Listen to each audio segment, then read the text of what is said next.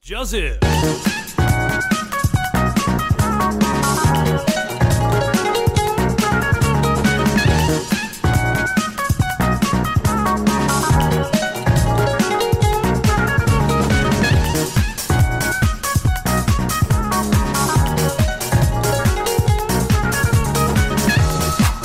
各位听众朋友们，大家好，这里是咪咪之音咪咪 Voice，我喜欢嘞。 Ladies and gentlemen, welcome to the Maybe Boys. This is Bill. 干嘛用英文啊？干嘛用英文？我想我两边都讲， 中文我们节目好像很优的样子，没有，没有很优，好像，好像。 讲到实话了，好像。好像， 好了，这边在今天的主题开始之前，先跟观众说明一下，为什么上礼拜没有发。我有在我们的粉丝团上面说，身心受到剧烈冲击吧，是打击还是冲击？我自己忘了，我打什么自己忘了。我忘了，我好像没有看到你留什么， 结果我妈也跑来留言，我也不知道为什么。不过也是鼓励我的话了，你不讲也没有人知道那是你 妈，还以为是你女朋友。应该是不至于 的。看那个照片，应该是不像。我应该是不会吃到那么年纪那么大的吧？哦，这是阿姨嘛？应该是不会到阿姨不想努力的啦。啊阿姨，我不想 努力。不会不会，我很有志气的，我会自己挣钱，好吗？嗯只是说上礼拜就是自己挣钱养阿姨，他他不养我就算了，我还要养他。多棒啊！你那你指的阿姨是我妈还是其他的阿姨？都有吧？如果是我妈，我当然养妈啊。啊啊，如果是其他阿姨，那就算了。就算了。 哎呀，啊，不认识的阿姨干嘛养她啦？她养我才对没？啊，对，啊，你也是我的，你也雷伯二哦，说， 我刚听到我吓到，是不是阿姨来找你了？不是，不知道， 刚讲完阿姨就赖过来了。没有没有没我 没有，不有是阿姨，哦，不是阿姨，就稍微解释一下，因为上礼拜就是大家也知道嘛，十月八号就是五倍券发放嘛。嗯，那小弟我呢是在超商打工的，所以势必那几天就是被五倍券折磨到身体有些疲累了，嗯，每天都搞了半夜一两点才下班，所以真的超累的。那心理状态呢，就是最近收到一些听众兼朋友的一个谏言啦，那听了之后，呃，心里有固然就是不舒服啦，但是觉得说那也是自己要改进的地方啦。嗯呃，我就跟贝尔讲说，不然这礼拜就先不要上，我们就先冷静一下，就想想要怎么去把节目做得更好。嗯因为毕竟下礼拜也一周年了嘛，想说不如就趁这一周年改变一下节目的一些细节啦。当然是大体、大体嗯大体也难听哦、大纲上就是感觉蛮冷冰冰的。节目大纲或整体上就是还是维持一样的风格啦，只是说细节上我们可能会再处理细腻一点啦。啊嗯，那能让听众听得好听一些，那也能听到一些比较优质的一些内容，这样。嗯，OK 对吧？吧。我觉得听众接受度还蛮广的，听众的 话，你的声音他们都接受了。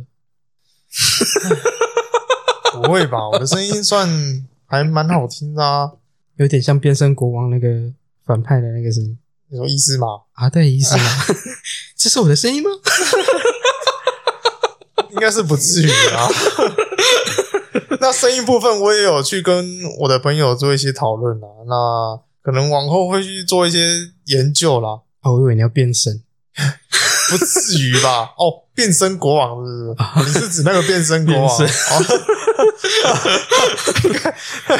变身嘛，我尽量用自己的声音去变啊，不是说用后置软体去变，啊，那就没有什么实质意义哦的。我要变的话就直接变成花栗鼠的声音就好了。嗯，我可能会对吧、我也会找一些时间去研究这个方面的东西啦。嗯不过我们先处理节目上的一些细节问题嘛。那我们先先进入今天的正题。今天的正题呢，就是上礼拜跟哎、不是上礼拜啊，嗯反正就是某一集有允诺过听众说我要做一集梁朝伟的特辑，我记得是上上上次的吉大城，对，然后我实现承诺，我花了半个月的时间把他两千年之前的作品看了一次，这样，然后嗯也在这边做了一些新的给听众听，这样。嗯，其实还蛮多电影的啦，嗯那我们挑其中几部介绍给听众朋友看，这样。有挑，不是全部，是挑 哎， 是挑，有挑，全部也是看不完啊，对，全部我也也是看看完不。完。OK OK OK OK，那我们就进入今天的正题，就是梁朝伟的特辑这样。好，就让我们把时间倒回到一九八九年。其实这时候梁朝伟已经拿了一座香港金像奖最佳男配角的奖项了，哎那一部是什么？呃，《人民英雄》哦，哎，《人民英雄》，然后再来就是，其实他这一年拿了两座啦，嗯，一九八九当年其实也拿了一座，拿了一座就是《杀手蝴蝶梦》，所以他照理来说是拿了两座，嗯嗯，他拿了两座这样。那那一年他才二十七岁，虽然从戏剧圈转到电影圈，但是梁朝伟还是没有辜负大家对他的期待，这样嗯，还是连拿两座就是最佳男配角这样。那同年呢，侯孝贤就找他去演了我们现在要介绍这部作品，其实这一部他本来是因为资方说，因为不敢，当时台湾的制片商不敢要那个就是那么文艺的东西，嗯不敢探讨这种东西，怕没有市场或者是会被政府盯上之类的，嗯所以他们就想说要找一个哎港就是比较有名的哎香港明星，对，嗯。然后来支撑这个电影，对，所以就找了哎梁朝伟，不过你刚才讲那么多，讲难听也就是资方不想赔钱。对，资方 比较配合，这部不想赔钱，因为这是这部算是呃纪录片嘛，嗯，然后也算是一种文应该艺说片啦、哎对啊，然后在那时候就没有这种题材，资方嗯也没那么敢尝试嘛，嗯，对，就是怕赔钱，然后怕，反正就怕赔 钱。讲讲白一点就是怕怕赔赔钱 啊，就怕赔钱，所以找梁朝伟啦。嗯那接下来我们介绍的这部电影就是《悲情城市》。都有人，啲都有人，呢對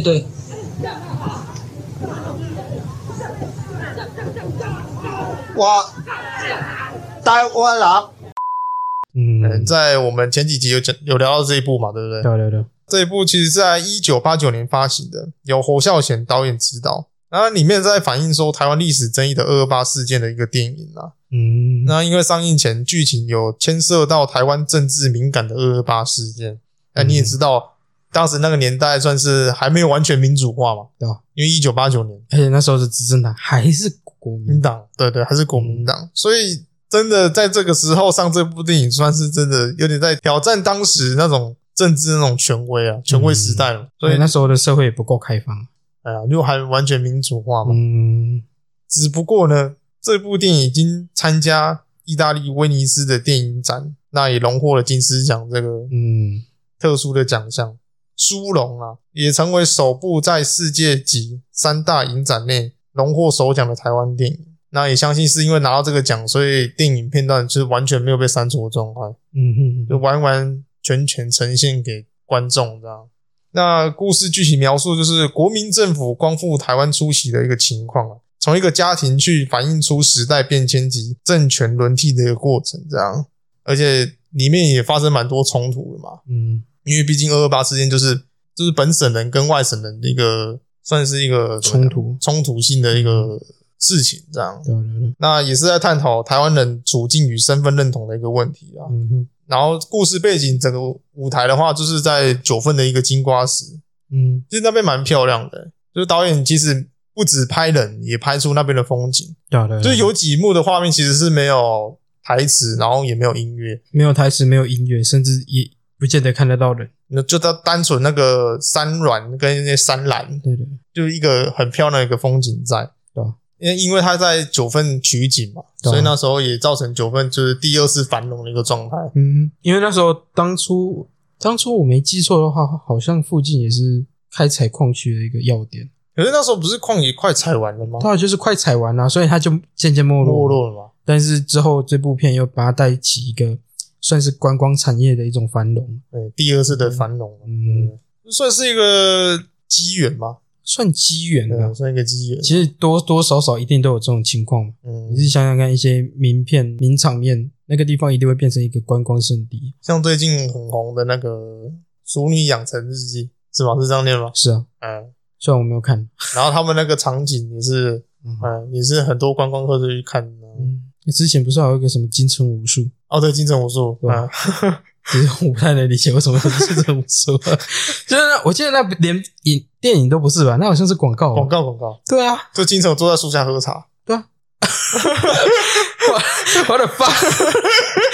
所以那棵树还在吗？ 好，偶像还在，但是没有那么的有名的，啊，好啦。应该说没有那么多人再去了。那当时的背景设定在一九四五年的八月十五号，那日本无条件投降嘛，国民政府光复台湾嘛。那全剧以梁朝伟所饰演的文清和辛素芬所饰演的吴宽美为视角去诉说整个故事的内容啊。嗯，那整部片都是以暗色调的环境去呈现，所以一个微小的灯泡的亮光都会与环境呈现强烈的对比。就像开头，你可以看到陈松勇大哥所饰演的文雄，嗯文雄就是文青的一个大哥，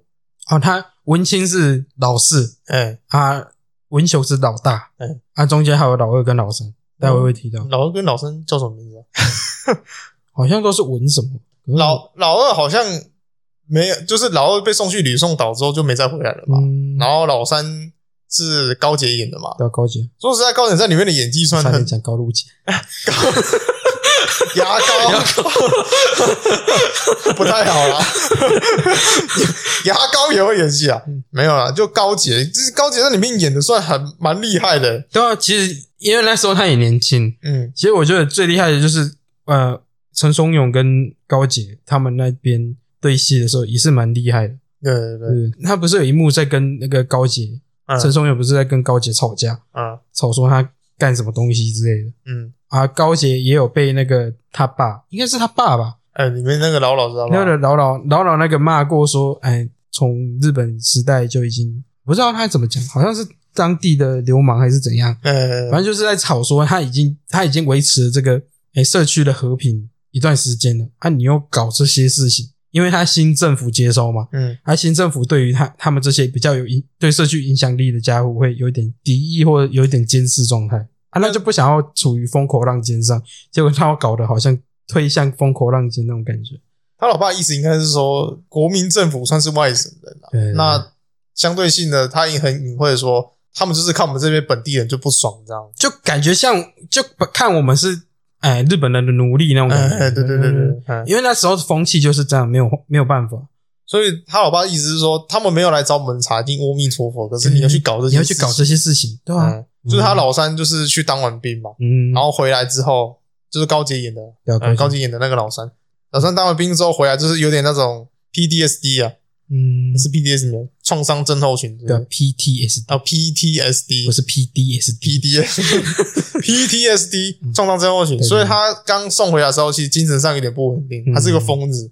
那中途有变好了啦，中途有治愈之后，那他也去做了一些贩毒生意吧，嗯，呃，贩毒生意，然后就卖一些假钞啊，嗯，嗯，就被抓包嘛，对啊，被抓，被抓包，然后被送去严刑拷打之后，反正就是被同伙陷害黑吃黑啦，嗯，然后被送去严刑拷打之后，回来又变疯子，嗯，所以高姐在里面等于是说，她从正呃，她从疯子变成正常人，然后又变成疯子，嗯，所以我才说她在里面的演技算是真的是很超强的，对啊对对对，呃，超棒的，很厉害。他其实那个角色也是蛮深刻的，呃，嗯，只不是说输给那个老师的梁朝伟。呃，只是说我们忘记她名字，对对对呃，对，超不专业的，要去查一下啦。嗯因为我们我们现在做的聚焦是在梁朝伟身上，对，所以我们会比较在意梁朝伟。应该这么说啦。里面的比较重要的焦点就是梁朝伟所饰演的文清，嗯，还有陈松勇大哥所饰演的文雄。文雄对，文雄在里面的戏份真的是也很重啊，很重，嗯，真的是没有他，我觉得这整部戏没有一个活性在，你知道吗？没有个灵魂。没有个灵魂。嗯，嗯，我觉得活性在应该也是一个重要因素，因为整部片真的很闷啊，就是两个四两个钟头四十分嘛，嗯闷到又不行。我觉得有长袖大哥里面骂一些脏话的话，会带给电影里面有点那种应该说他就像他就像一个嗯激素，嗯一种催化剂。啊它就像诶气泡饮料里面的气泡，你没有那个气泡，你就感觉不到它里面的刺激。就是水。哦，就是对，应该是这样讲的，没错啦啊对对。对我突然不知道怎么去形容那个，对，类似这种感觉，就是因为他他这个角色就比较硬，比较有冲突性，嗯尤其是常常爆出自己的情绪之类的，就有点像刚刚讲的饮料里面的气泡，嗯，就是那种爆发性的感觉。嗯如果少了那个爆发性的感觉，它就是一个还蛮沉闷的白东西。哎白开水，对，讲难听点，这部真的是白开水。嗯，然后有了文雄这个角色，它就变气泡水。 对啊，应该我这样讲就理解多 了啦。我刚刚我刚才真的不知道怎么讲，对，大概是这样啊。对，像刚才有提到嘛，就是说整部片以暗色调去呈现嘛，对啊所以一个微小的灯泡都会跟环境呈现强烈的对比。嗯，那开头陈忠武大哥所饰演的文雄打开厨房的吊灯为开头嘛，嗯，就片头是这样，对不对？对啊对啊对啊，那到中间也有一样的镜头，中段也有一个类似的镜头，一个类似的呼镜应头，到开场，哎，呼应到开嗯场，所以感觉是在暗喻一九四七年人们被国民政府极端压榨的环境下，能有一线曙光的意思嗯啊。整部片真是暗到一个不行的，就是从一开始，一开始不是国民政府接收台湾，嗯，那时候他开的那一盏灯，就是有一点你期待到国民政府是他们的光明、嗯，光亮的一种象征，嗯，但实际上国民政府之后来的却带来另一场另一场变革，不能说全部是坏的，但是也有那种强烈的冲击的那种，也有点算伤害，反正就是一种不好的东西，嗯，对，但是他他就开中段又开了一次灯，那也就是二八事件爆发后没多久他开的那一次，嗯，对，就呼应到说他感觉又需要一个新的光明的象征，哎，来去拯救他们或照亮他们的未来。虽然说我感觉蛮不起眼的，但也蛮有意思对的。对对，有呼应到它里面的剧情走向。我真的觉得里面所有的灯光，就那盏灯最亮。说真的，你不觉得吗？两个钟头四十嗯分， 应该说，你所有的灯光里面能看到最显眼、最显眼的就是那一盏灯，就是厨房那一盏灯。对，其他灯你都看不到，看不到灯源，嗯，你唯一能看到的灯源就只有厨房那盏灯。呃，说实话，因为以前那种画质，嗯，再加上以前那个暗色调，嗯你有时候很难看到演员的脸部表情在演什么，还是看得到啦，只是不明显。不明显对。不明显呃，所以就造成我们说我们在观赏这部电影的时候，会变成说一个困扰性存在。嗯可是你也知道，说导演这是为了呈现当时的一个一个黑暗的一个状态嘛，嗯就是对于那个时段的一个描述啦，那个时期啦，哎那个时期一个描那述，个时期一所个描以述是用一个暗色调嘛。嗯嗯，而且我觉得它有它有一些诶剧情也做的蛮有趣的地方，就在于它一开始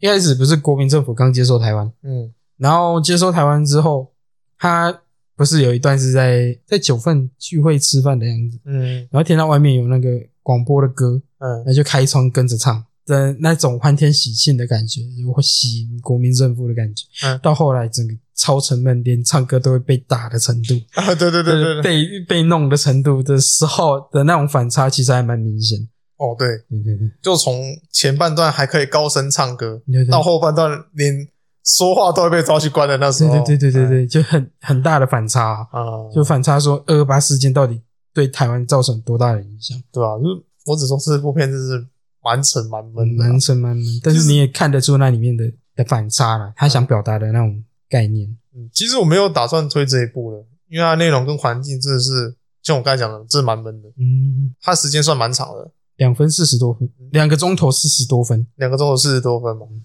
那我也不是说它难看，只是说你看了之后心情会变得很差。嗯，我那天看完之后，我去上班，我其实就我很闷呐、对我心情臭很闷，闷。说不上来，我我也不知道就。那时候上班的时候心情就不太好就有点像是你我们之前看小丑那种感觉，啊，对对对，对 看着他，你你已经知道未来会可能会怎么嗯走，但是你却无无从去改变它。就像你那天讲的嘛，就是我们以未来人的身份去看过去的事，对所以我们知道他们过去的事要发展到已经要发展到什么事情。你已经知道会面临什么样的重大变革的时候，你又无从去改变它，对你又束手无策，对一种无力感，看着角色一点一点被压迫、被冲击到，嗯，改变整个改变到所有角色的一个未来的出路。这个氛围，这个状态，应该说，他是用家庭，嗯，他是从家庭，然后去看向整个大环就境，扩张嘛，对扩张。对，或上去看整个大环境。所以你看到的大部分都是家庭的场面，不管是文雄那边的家，或者是文清那边的照相馆的家，嗯或者是诶、还有什么地方忘记了，反正大部分都在室内。嗯你就是以室内，然后去从每个人的谈吐，然后一些互动来去看到，哦，还有医院，嗯反正就是你就是从室内看向室外的那种感觉，从演员们的谈吐、一些交谈、一些对话还有表情，从一开始他欢乐的气氛，就是整个社会欢欢天喜地的气氛，到后来的肃杀的气氛，嗯，他其实从演员的一些表现啊、一些场景划分都看得出来。医院也很明显啊，从一开始人潮，诶、人潮蛮多的，嗯，到后来整个人清到只看得到两个员工在那边拖地，哦，对对对对对，对对，那反差其实还很很明显。他电影细节算处理的很不错，嗯每一个片段算是不会说很多余啊，嗯都很蛮必要的，对啊对啊对甚啊，至有些就只有风景那种背景的没有，嗯，其实就是让观众去缓和那个气氛了。整部片算完整了，只是说看完心情真的蛮差的。 一定的啊，嗯因为他就是从一开始的欢乐渐渐走向肃杀，嗯所以你会感感觉到越来越被压抑的感觉。嗯。不过观众感受得到的是演员阵容真的是好到没话说了。嗯像陈升勇大哥饰演的文雄，就是有演出四兄弟中那个大哥该有的气魄与架势嘛。 哼，也有演出他的故事，对于这大故事，对对他对。嗯那个牛脾气，那相对于梁朝伟所演的文清就略胜一筹啦。嗯，这边陈寿大哥就略胜一筹，所以那当年的二十六届金马奖是陈寿大哥拿下来的嘛，嗯最佳男主角，嗯哼，那也实至名归啦。 Yep 那他中间有一段就是 把那个二胡直接砸破嘛，嗯，砸破，然后大大那个直接屌国骂那一段然，后啊搞国骂，干就你娘欸！然后下就像上面吸两骨头，哎，干你娘！胸是不是吸两个桃瓜？然后就 很气，真的很气啊，你能感受到他 他对于那种现实无奈的那种感觉，因为他到后面其实你感觉他像在气，他像在气他唱的糟糕，但是他其实在气说他整个社会压对他的整个压抑，嗯对，不管是社会对他，或者是家庭对他嗯的那种压抑感，然后就对吧、就像就只能像那个砸二胡发泄，其实到后面就是事情越来越多嘛。嗯那他身为大哥的他，已经多到他已经没办法去承受那些事情，甚至说已经开始有些事情已经快瞧不起来了，对啊对啊对啊，已经无法再去处理了，所以他就快受不了了嗯。然后刚好旁边有人在唱那个，你知道吗嗯，那年代那种悲情音乐，就有一点哀调的感觉。他家就会请那种人来唱歌，我也不知道为什么我不知道是他家请那种人来唱歌，还是他家的那个做客嘛，来这做边客做客之类也的有可能、我觉得啊应。该是做客了。反正他就路过听到之后就不会送，然后就把那二胡拿起来直接摔破，哦，砸桌子了。呃，砸桌子嘛，拿桌子，然后二斧拿起来，然后就直接砸桌子，砸桌子。 看你脸是不是西洋 瓜？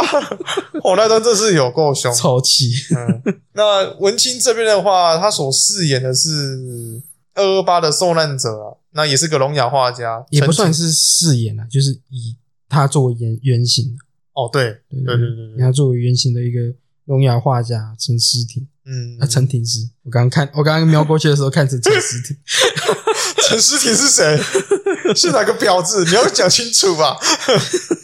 哇，别闹了，把那名字念好不好？陈廷诗，嗯对，对陈对，婷师，会用这个角色为原原型，是因为当时梁朝伟的香港腔很重啊，没办法去遮掩嘛。他们已经就是剧组跟梁朝伟他们那边已经试图磨合两个礼拜了，嗯，但是还是没办法挽回那个很重的香 港腔。 对，所以就安排了这个聋哑画家为原型的角色嗯，给梁朝伟去演。对对对，但梁朝伟也没有说到演的很差啊，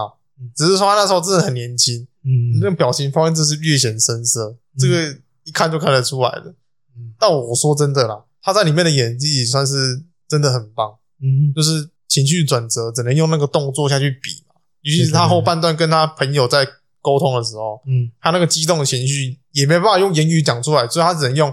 手部的动作去比。他就只能比手语，然后再他要配上那个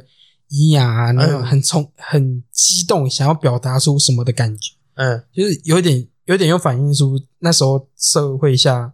台湾人的那种有有话说不出口的那种感觉。你讲到有话说不出口，也要讲一下，大概前面后半段那边吧。他在火车上，然后被本地人质问说：“诶，德你维是郎，哎，你是德维郎，你是瓦西郎，是台湾郎，对，他是这样问嘛，对不对？啊还是他只问说，诶，你德维郎，哎然后你是你被记得，啊，你们记得，对不对？他是这样，样问啊，对对对，然后因为他说不出来嘛，他他还听不到哎，他听不到，他也不知道他问什么，他只能很勉强的想表达说他他他是台湾人哎，只是这种。所以刚刚你讲了，干他想有苦真的说不出哎、嗯就是他想说我是台湾人，他这句这么简单的话他也说不出来，嗯但是他最后有硬挤出来啊，嗯他说我我我是台湾狼，啊你知道吗我我台台湾人，啊嗯哎，对对对对对对，对，哎。那一段他其实也表现的还蛮不错的，就那些人还不相信，你知道吗？因为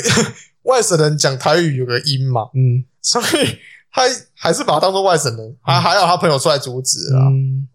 就是这边他还算蛮委屈的，那这边的香港腔也帮助他说，当这个角色提升到一个层次，你知道吗？嗯，嗯，就很棒，对啊，很棒，嗯，刚好香港这样帮助他不少啦。嗯，对，就无心插柳啦，就嗯就无心插柳这样。反正片中他就是用眼神和肢体动作去呈现当时社会下的风气还有无奈啊，可以说是相当的厉害。对比于当时愤愤不平的有志青年，梁朝伟所饰演的文青变成一个旁观者的角色，让本片就变得蛮有意思的。对啊，他就像他旁观者，因为他讲不出话，但是他那时候做的工作就是照相，就有一点像是像观众一样从镜头去看整个社会的发展嗯的那种感觉。嗯我觉得他是有意把文青带入成类似观众这种角色，嗯但实际上他会表达说，其实观众也逃不出当时社会下的那种压抑、那种肃杀氛围。你也知道之后就这样，你说最后的结局吗？呃，只有结局，其实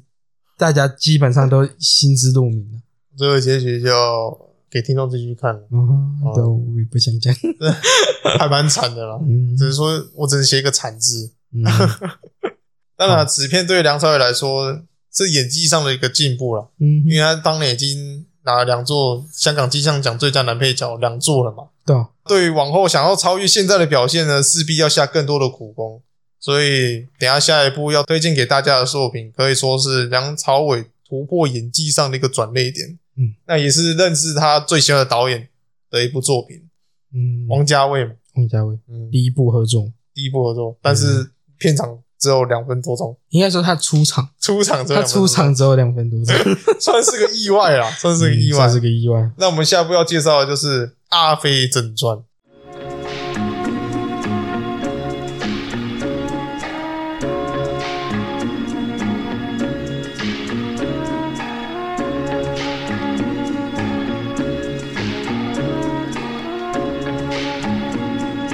《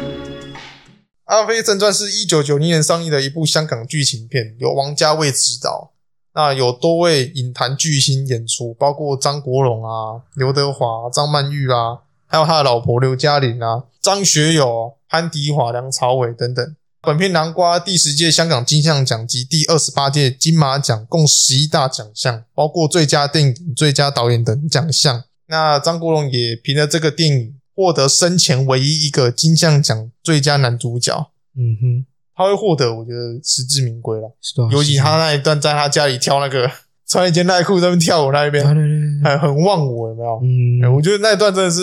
有就让完全沉浸在自己世界的感觉。哎 他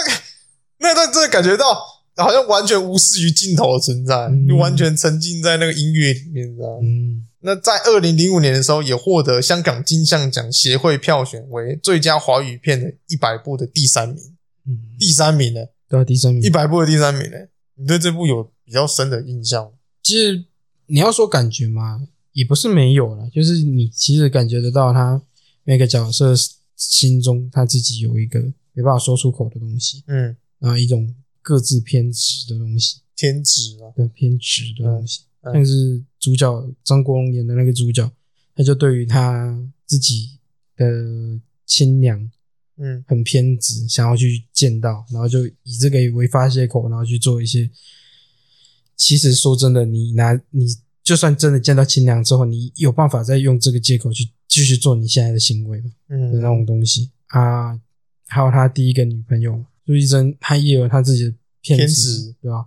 就是跟他在一起的那一分钟之后，他就再也忘不了那个一分钟。嗯，然后还咪有咪，咪咪，哎，还有那个歪仔，歪仔，嗯，对啊，每个人都有的偏执，这样。还有那个警察嘛，警察也有。被你自己讲，感觉我是不是还要再去回去看一次？ 就是每个人都有自己一个紧抓不放的东西，哦，对对对不对对对，紧抓不放的东西，但是真的放下之后，也没有办法去回顾说自己行为的正确性。一旦我觉得一旦放下之后，他们觉得，我觉得他们每个人都觉得过得很轻松。嗯，电对影后半段有几个人是已经放下了对嘛，，像是苏真正丽，哦有放下来。像苏丽珍嘛，嗯，还有警察警察嘛，对，当他们放下的那瞬间，其实歪那仔有个放下吗？歪仔好像也有放下，有，啊，他把那他把个车卖掉了啊。车卖掉，然后给那个咪咪下去去找那个旭仔，咪咪咪咪咪没有放下，我咪确没定有放下，。里面没有放下，就只有旭仔跟咪咪嘛。嗯当下我第一次看的时候，我对这个电影真是没感觉啦。嗯，那我为了想说赶时间，所以我就赶快去看下一部。那这部我也没有看第二次，所以我才问你说，你觉得你对他有什么感觉？有不过我对于你刚才讲那些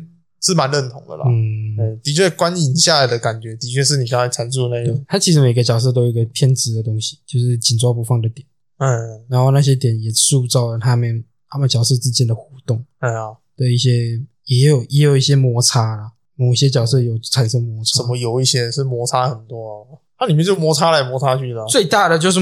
哎、主角张国荣演的那个啊巨展嘛，哎旭仔，嗯啊，其他的其实还好，没有到很摩擦。警察跟那个苏丽芬、苏丽芬还是朱苏丽丽珍珍、，苏丽珍没有那么摩擦，嗯他们其实算是一个互相互相倾诉、互相去交流的哦人。，算是算是，嗯，外展是很严重的摩擦，但是他之后就放下，嗯他，放下就无事一身轻了。对，重点就是放下。嗯，嗯，OK 啊，那我们来讲一下剧情大纲好了。说是大纲也算是蛮长的，因为它故事的主轴是两个故事结合吗？也算是一个故不事止吧。我就有我就可以算三个、欸，对，它它算三个故事结合，然后在结尾的时候再把三个故事全部合在一起。有合在一起吗？有啊，就是火车那一段了、哦，哎，我们那段，嗯嗯，OK 啊， OK 废话不多说，我们先来讲一下好了，因为好多、哦，我们嗯讲一下，讲一下。 ，OK，那在一九六零年初代的香港，英俊不羁的旭仔是上海的移民啊，但是他从来没见过他的生母。先说旭仔，就是张国荣演的，嗯，有张国荣饰演的旭仔，哎、那这边他叫做阿飞啦。我我们不要叫旭仔，我们就叫阿飞好了，感觉阿飞比较顺口一点。 OK，因为主角叫阿飞嘛。自小由养母养大了，那因此长大后，他对于生命中遇到的每一个女人都冷酷无情，这样。嗯那放荡不羁的他，先后与南华体育会的售票员苏丽珍和舞女咪咪同居，后来又相继抛弃他们。那这个时候，阿飞终于从他养母打听到生母的消息了嘛，嗯哼，所以他就把他一些车子啊什么的，都给了他的朋友歪仔，以歪仔就是张学友演的歪仔这样。嗯对啊，然后带着所剩不多的家当飞往菲律宾这样。那出发之前，他就把东西都给了歪仔，因为他知道歪仔喜欢咪咪嘛。嗯，但是咪咪一直拒绝他，有收东西吗？应该只有那台车吧，吧，房子也有啊，房子也给对，了。房子也给了，哦，OK，嗯嗯，但是咪咪就一直很喜欢阿飞，嗯所以咪咪就一直问他说，阿飞到底去哪里？嗯，然后外仔就一直跟他说不知道，然后咪咪就用一个很伤他的一句话就跟他说，你以为你拿了阿飞的东西，你拿他的车子，你拿他的房子，我就会喜欢你？我告诉你不会，他是这样讲吗？嗯，我记得他是这样讲我，记得他是讲说，你你现在拿了哎阿飞的车子，阿飞的房子，啊，你现在又想拿阿飞的马子，嗯啊，你你觉得你拿了这些东西，你就能变成阿飞吗？嗯，的意，我是我记得是这个意思。哦，是这个意思吗？对对对，为什么？因为你看了三 次嘛。哦我不敢， 我不敢顶撞你啊！ 我只看了一次啊。 那应该是这样吧？应该对是这对对样。然，后然后就吵嘛，因为他、他其实没有想要变成阿飞啊，嗯他没有想，他没有那个意思，啊、但是他他只是真的很喜欢他。嗯，哦，他他是说，你以为你拿了这些东西，你能取代阿飞吗？哦，他不对行，，对对对他他就是代表这个意思。但是我不确定那时候他心境是怎样想，对可嗯，能是他不想要变成第二个阿飞，或者是嗯他不想要变成阿飞的替代品。所以他把车子卖了嘛，对，他就是他就放手了。他就把车子跟房子卖了，房子有卖吗？我记得车子卖了，啊可是房子好像没有卖房。子好像没卖了，啊嗯，房子卖车子嘛，对所以他把卖车子的钱给咪咪，然后让他去菲律宾找阿飞嘛。对吧、他就说啊、他就开着没有那阿飞的帅度，就是没有那阿飞的味道。我觉得那就算是借口啦。嗯我觉得多半他是因为咪咪的那句话伤到他的自尊心之后，他就去把车子卖了，也不算吧。我觉得他可能也是放下了，也有可能啊。就是他看开了。既然咪咪没办法接受他，那他也没有必要一直去争取当阿飞的替代品，或者是变成第二个阿飞那种感觉。嗯，他就不想要活在阿飞的影子下，然后他就卖了，当做一种释怀，我觉得去这边找阿飞了。我觉得嗯这边可以让听众自己去看啊因为我觉得有各种的诠释方式，诠释方式嘛。啊嗯像我是觉得说他是自尊心受伤才做这件事，嗯啊，你是觉得说他是放下了嘛？对的那我不知道听众对于这段有什么感受，可以去找来看啦。嗯对因为各大影音平台其实都找到这部片的。嗯那我们刚才讲的说把车子卖了，让咪咪去菲律宾找阿飞嘛。嗯，我猜我猜找一找生 母，找生母 奇怪，到底谁要找生母？啊怎么让突然在找生母啊？ 怎么大家怎么大家都变得像孤儿一样？差点讲错话。啊，那阿飞飞去菲律宾之后，虽然有找到生母，嗯但是他的生母不见他了。嗯然后他就很生气啊，又很伤心。大家走的时候，他觉得背后有一道视线在偷看，呃视线在偷看他，他知道是他生母了，但是他也头也不回，他就走了。嗯，然后他就只说了一句话，他说：“当我离开这房子的时候，我知道身后有一双眼睛盯着我，但我一定不会回头的。我只不过想见见他，看看他的样子。既然他不给我机会，我一定不会给他机会。”嗯，我觉得这边真的是算是蛮固执的，说真的，算固执嘛？我觉得他也是一种愤慨吗？逃避现实，我觉得是另一种逃避现实。是逃避现实，就是你知道他一开始执念就是说，他生母是因为有口难言的一种苦衷才抛弃他，然后让养母去养他嘛。然后他以为他可以跟生母见到面的一个欢乐大结局那种感觉。嗯，他来了之后才发现事与愿违，并没有，他生母是真的不想见他。然后他给了自己一个理由说一个借口说，既然他不想见，那我也不想见他，就是一种自我逃避的感觉。自我安慰，对对，自我慰安慰啦，自我安慰，嗯 节目上常讲的对 对嘛。对，他就是不想不想去面对说他生母不想见他的这件事情。你很厉害，我觉得是那种感觉啊，我我当下第一次看第一次的时候，我就觉得他是有点在，很像小孩子在盯我，你知道吗？对啊，就是那种感嗯觉啊。但是他就是逃避现实，他不想面对，他不想面对，他没他生母是真的不想见他的这件事 情，对对哦对对对，所以他就他就毅然决然的转身，然后头也不回，哎、真的欸，因为他只要一回头，他就等于说他他认输了，刚才被你讲完之后，我觉得这句话真的突然觉得好有意思哦，对吧、啊？它隐含了好多东西哦，嗯，好，多情绪在里面。对对对，嗯，我刚才在念的时候，其实我觉得这句话就很浅面，可是被你讲完之后就觉得，嗯，蛮深的。那其实，在这段故事里面还穿插了一个故事，就是那时候阿飞把苏丽阿珍飞甩的掉，第一任女朋友，第一任女朋友苏丽珍嘛苏丽珍，甩掉之后，那苏丽珍也是每个晚上都去他他家楼下等他嘛，是他家楼下吗，好像是他家楼下，在他家楼下，哦嗯，然后那时候刚好有警察在巡逻，嗯，叫做超仔，超宅超仔，嗯，是华仔演的，我宅 音。刘德华演的 啦，嗯那他目睹了苏丽珍与阿飞的决裂嘛，嗯，那因为超仔在巡逻的时候，也会刚好遇上被阿飞甩掉的苏丽珍，嗯，所以他们就认识了嘛。对啊，嗯嗯，就是一个契机啊，相遇的契机。但是他每晚看苏丽珍这样等他，他心里也觉得有点难过啦。嗯于是他就跟他说了一句话，他说：“做人啊，要么要，要么就不要。嗯如果你真的不能没有他，那你就回去告诉他，你不能没有他、啊，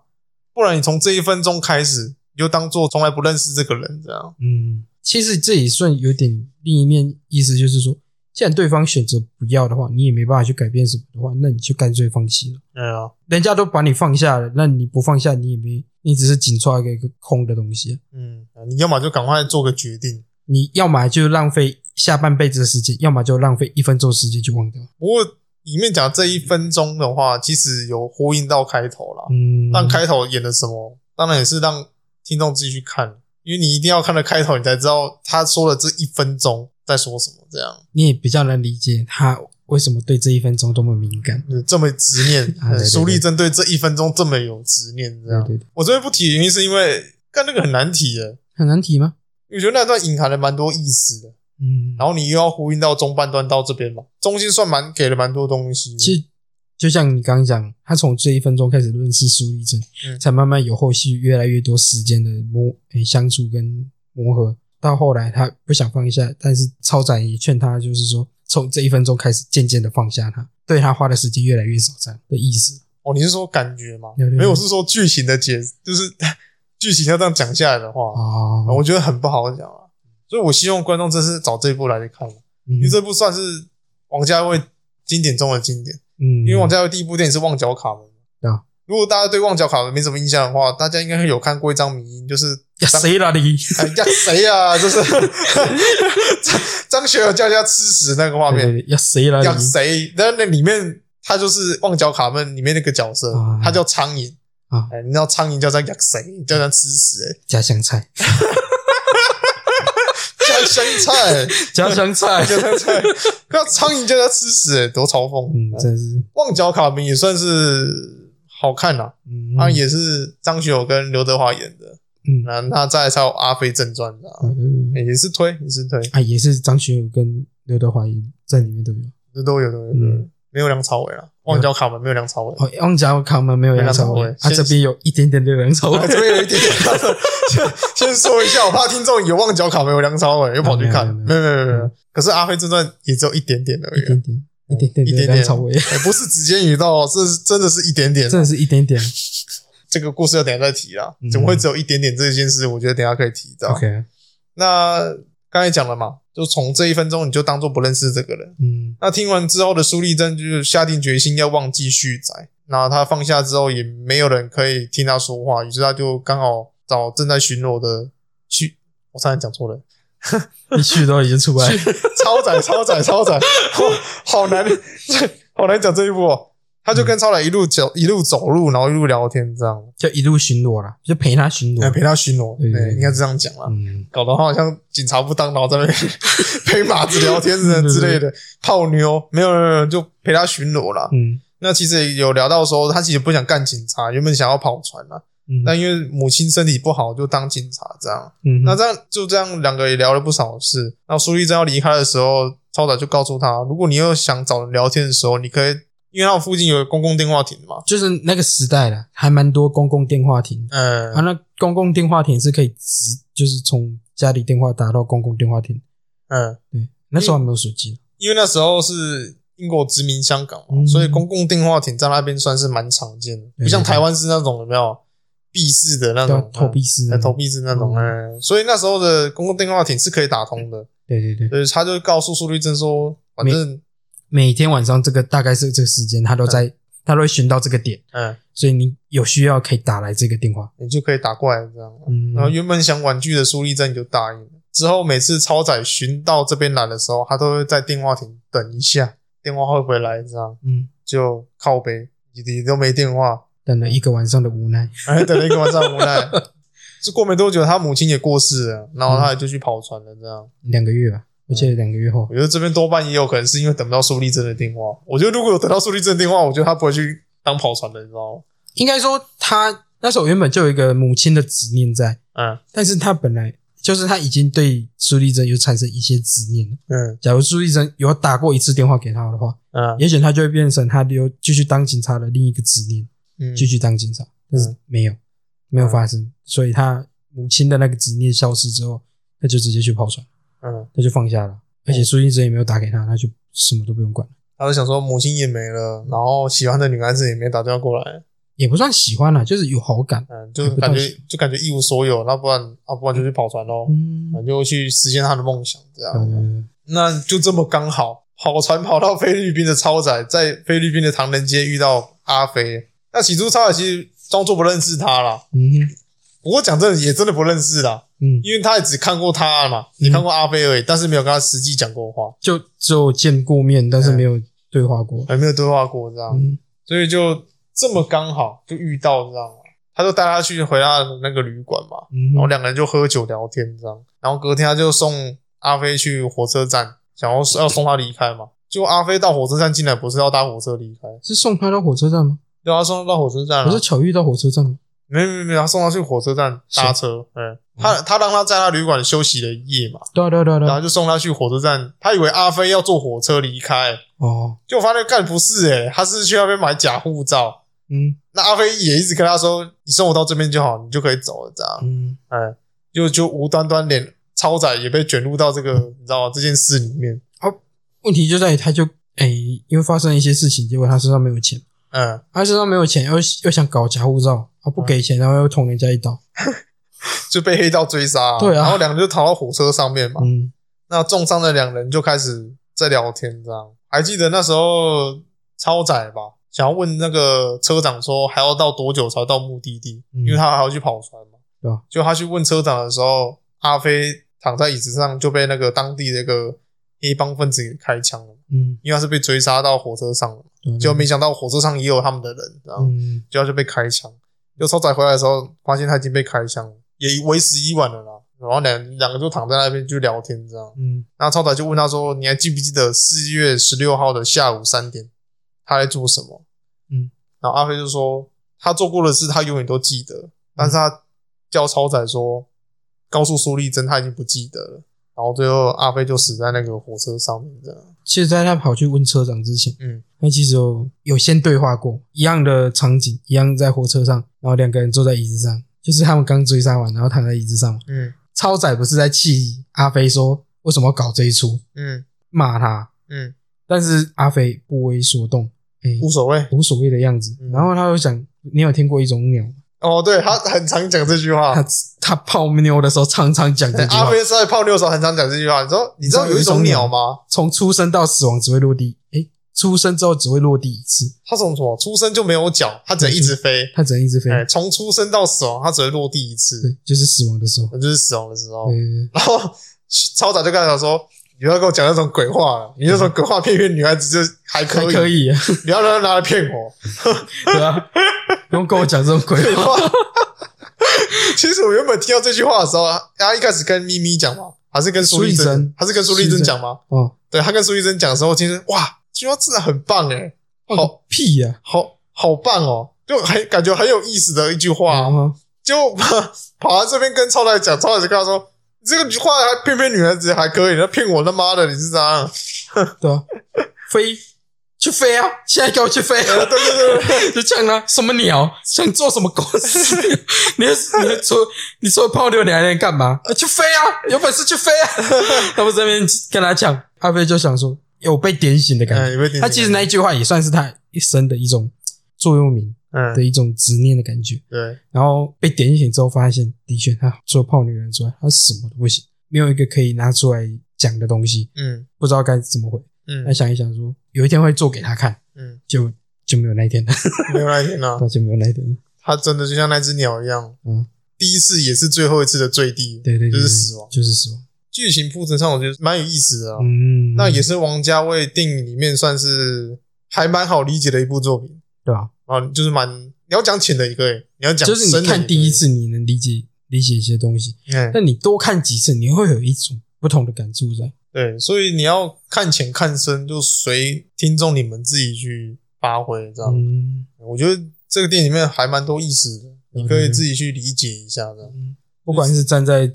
某一个角色的立场，或者是站在单纯观众的立场，嗯，对，都有不同的感觉。所以我是真的蛮推这一部的啊、因为它是百大电影的第三名嘛，嗯所以是一定要看。对对，对，那你也可以看到阿飞之后的文艺片，的确是有都会有带出那种会更重悲伤情的绪感觉。对对对对对，对对会重情绪。对对对，它变成一种概念启发式的象征。哎、不会像是说以前那种只会用文字去诉说，嗯，反倒是会多了一些没有台词的镜头，没有台词，嗯、甚至可能没有演员，就只有或者是说只有角色在做某些动作这样，或者是某个画面就让你去感受到那个演员当下的那个情感跟那个氛围这样。那为什么要介绍这一部呢？ 嗯两 分半。为了梁朝伟只出现在后面的两分半就介绍这一部，嗯是因为梁朝伟跟王家卫首次合作这部电影嘛？嗯哼，那导演认为王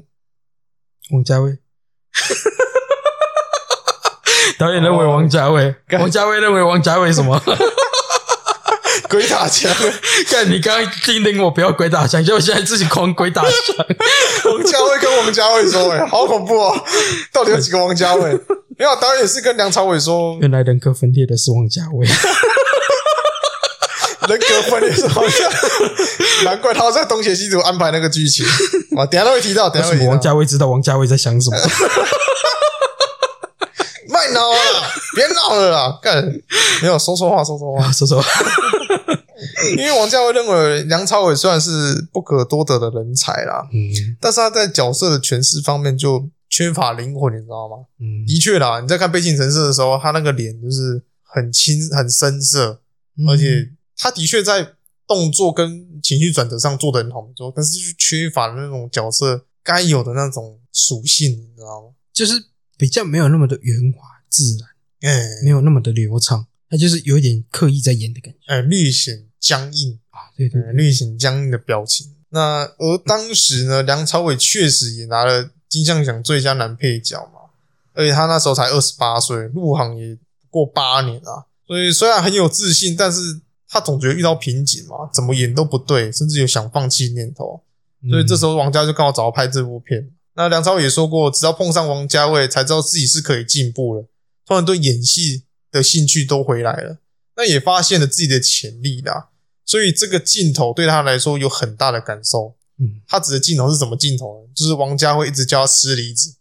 下来呀、起来啊嗯，光是吃那个梨子吃了四十几次啊，吃到梁朝伟回家都痛哭啊，大叫。边做家事边大叫大哭啊，啊，他就感觉吃个梨子，吃个四十几次，导演还一直说不 OK。而且还不是而不是一天，而是一整个 礼拜都在大哭大叫。对对对。所以王家卫也说过这句，也说过这件事啊。他说他当时他很年轻啊，很有自信。我只是随便拍个吃梨子的画面，吃一口就丢掉，这么简单的事，但是他就拍了十几次。嗯，那也也可能就是因为王家卫这种洗模式的拍摄手法啊、对于一个最佳男配角得主，然后后来又提名最佳男配角演员来说，可能是一个侮辱啦，也是难以忍受。嗯你你只教吃梨子嘛，你也没教演什么比较有那种实质深意的画面，你知道吗？嗯，但是冷静下来之后，其实梁朝伟就发现说，教他这样演技是好的啦，嗯，因为能让他说从一个小细节上去发掘人物的一个重点在。他就那想挖掘出那种，去摸出他那个潜藏的性格，嗯，就是可能连角色或演员本身自己都没注意到的性格。对他要让梁朝伟自己去揣摩那个角色，而不是导演告诉他你要怎么演嗯，的那种感觉。这样，嗯那梁朝伟也是说啊，他说我是个悲观的人，我会看到自己好的地方，因为他只会看缺点嘛。嗯那王家卫的观察能力很强啊，有些你不察觉的个性都让他挖掘出来，所以演员在演他的电影的时候就会特别好。就像我刚才讲的嘛，导演不会告诉你怎么演，嗯，他是会跟你讲说你自己去揣摩，嗯，你自己说你想怎么演。你自己去想说你这个角色会怎么做。我觉得这样导演是最好的，导演就该做导演的事，嗯而不是去干涉说演员该怎么演。嗯，应该说不要去干涉演员的发展空间，嗯而是去决定说你要去去怎么捕捉这个画面，嗯，怎么让观众可以感觉到这个角色的深度跟广度。这就是导演应该要去注意的事情，而不是去影响说每个演员的发展发挥空间。你知道给角色设定一个框架存在，对演员来说是一个硬直伤，你知道吗？演员在演的时候会觉得说，感觉太多框架限制，反而演不出那个角色的一个自然性。那你可以你在给框架的同时，你可以让角色有突破框架的发展，哎、对对对，对，这样也是是可以很棒的方式。嗯，所以王家卫也称赞梁朝伟在《阿飞正传》的演出啦。他说，重点不是长度的问题，是他在哪时候出现的那个重量。嗯，不过我觉得那是 bullshit。怎么讲？就像我们那天聊到了啊，这部片就是这一部就是拿两部片的经费下去拍出来的一部电影，不是吗？嗯啊，因为经费不够，所以第二部拍不出来嘛，所以他只拿第二部的片段塞到第一部的片尾嘛，嗯，所以梁朝伟那一段只是第二部的片段拍不出来，然后塞到片尾这样，对对对对。然后就剥削。啊，就是拍的太爽，本来拿两天的钱，就花的太开心，结果只花了一天，发现第二天钱不够用的感觉， 对，就是这样啊。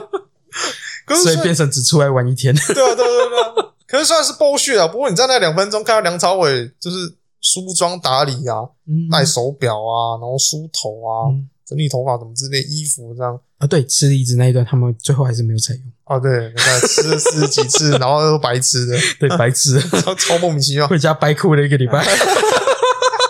不会了，我觉得那是让梁朝伟 去发掘那个角嗯度，发泄啊对对对，就是发泄之后的自我审视，嗯，对对对对，对他才能把那个后面的两分半演的那么好。嗯，演的那么好，对对对。他在那两分半里面，你可以确确实实感受到那个气场的存在。嗯，然后一方面，他整装待发的那种感觉，一个整装待发，但是又带着那种轻松自然的感觉。没有刻意，没有刻意完全没有刻意，对，就是整很看似也像是一个很自然的想要出门所做的一种打扮的那种嗯，事前准备、整装仪容那种感觉。画面没有任何一句台词，所以你你知道它是两分钟，但是看起来不像两分钟，嗯很长，你会有一种漫长准备的感觉。哎、你会觉得很漫长，嗯两分钟演的像五分钟，嗯，我觉得这是蛮厉害的啦。你两分钟演的像五分钟的事这句话也可以变成贬义，你知道？是没错啦，可是用在他身上，我觉得不像贬义啊，对对对对哎呀，很很厉害啊，虽然你会感觉到漫长，但是你能他不是在有一种拖戏，期待的感觉。他不是在拖戏、对耶。对对，他没有在我拖我知戏，道你指，我知道你指两分钟变五分钟是指在拖戏，嗯可是他不是在拖对戏，他没有在拖戏。他是用那个气场下去呈现出说，感觉两分钟像五分钟。然后他的举手投足都做的很到位。那个嗯很细腻。他不是故意的想要去这么做，而是自然而然，好像在每天日常想出门的那种感觉。好了，吹了那么多，反正就是多出来的东西，然后再加进 去。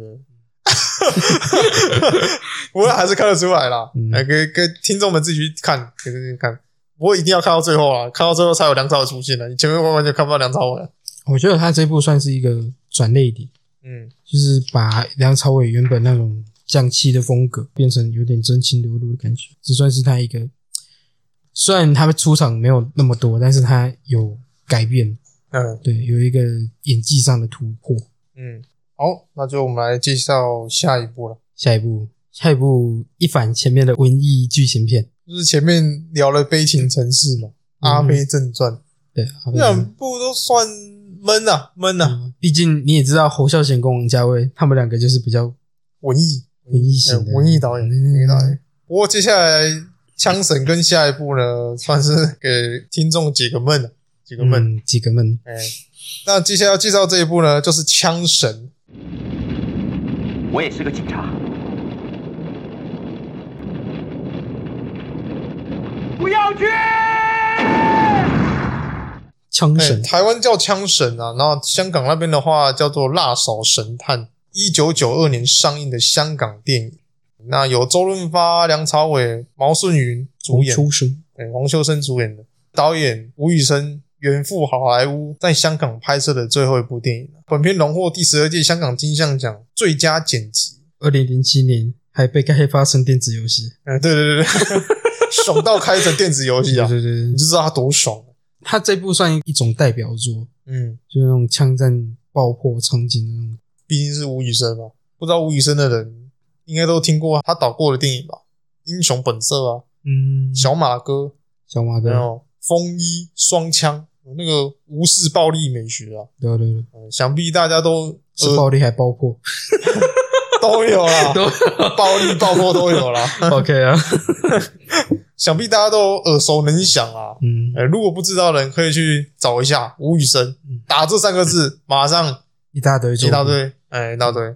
整部片两个钟头，是不是？还是一个钟头半，是不是？两个都两个钟头左右，我记得是两个钟头左右，是两个钟头吗？不我记得长，好像是一个钟头半呢，嗯是吗？哎，一个钟头半，但是只有半分钟在讲剧情，大概有一个小时都在 开枪，差不多半。分半分钟在讲剧情，确定有半分钟吗？半分钟， 半分半小时吧，半小时啊！哇，半分钟哎，你刚刚讲半分钟， 我刚才在想说，哇，剧情半分钟夸饰法啊，不行啊！是怎样？请个帮 派帮派念个三十秒的剧情，然后就开始变变变，当当当，可以找到圣祖鲁啊！三十秒内完剧情之后开始，别别别别，有没有狂开枪？有没有夸饰法啦？啊，不行啊，不能用夸饰法，是不是？好夸饰哦，真的太夸饰了。太夸张了！那个半小时，半小时，嗯嗯，他半小时大概都在讲剧情啊，所以剧情蛮短的。我这边稍微讲一下，那故事就是讲述一位嫉恶如仇的神探袁浩云，昵称叫塔 q 拉，然后后面我们就叫塔 q 拉了。嗯那对朋友很讲义气啊，那也时常意气用事。在开头因为一时冲动，不但误杀了卧底警员，也把自己的兄弟给害死。所以塔 q 拉下定决心要把这个军火集团给瓦解啊嗯，你也知道嘛，那个开头干开头那个场景，讲没半句话，他妈疯狂开枪了。对白大概三句，江浪啦，梁朝伟饰演的，然后我们等一下简称就叫阿浪好了，嗯，因为他剧情里面也叫阿那浪，嗯叫阿浪，都叫他阿浪，他是黑社会首领海叔的左右手，那深得海叔的器重啊，有意栽培他成为接班人，但他其实也是警方的卧底啊。嗯嗯，就这样一明一暗的两人就这样碰头， 又是卧底，又是卧底，那也让原本是卧底的阿浪，也因为唐吉拉的原因暴露了身份嘛。嗯，剧情超短的，差不 多。差不多后面还有一点啦，但是还有一点啦。不过我觉得 也，就真的这一点。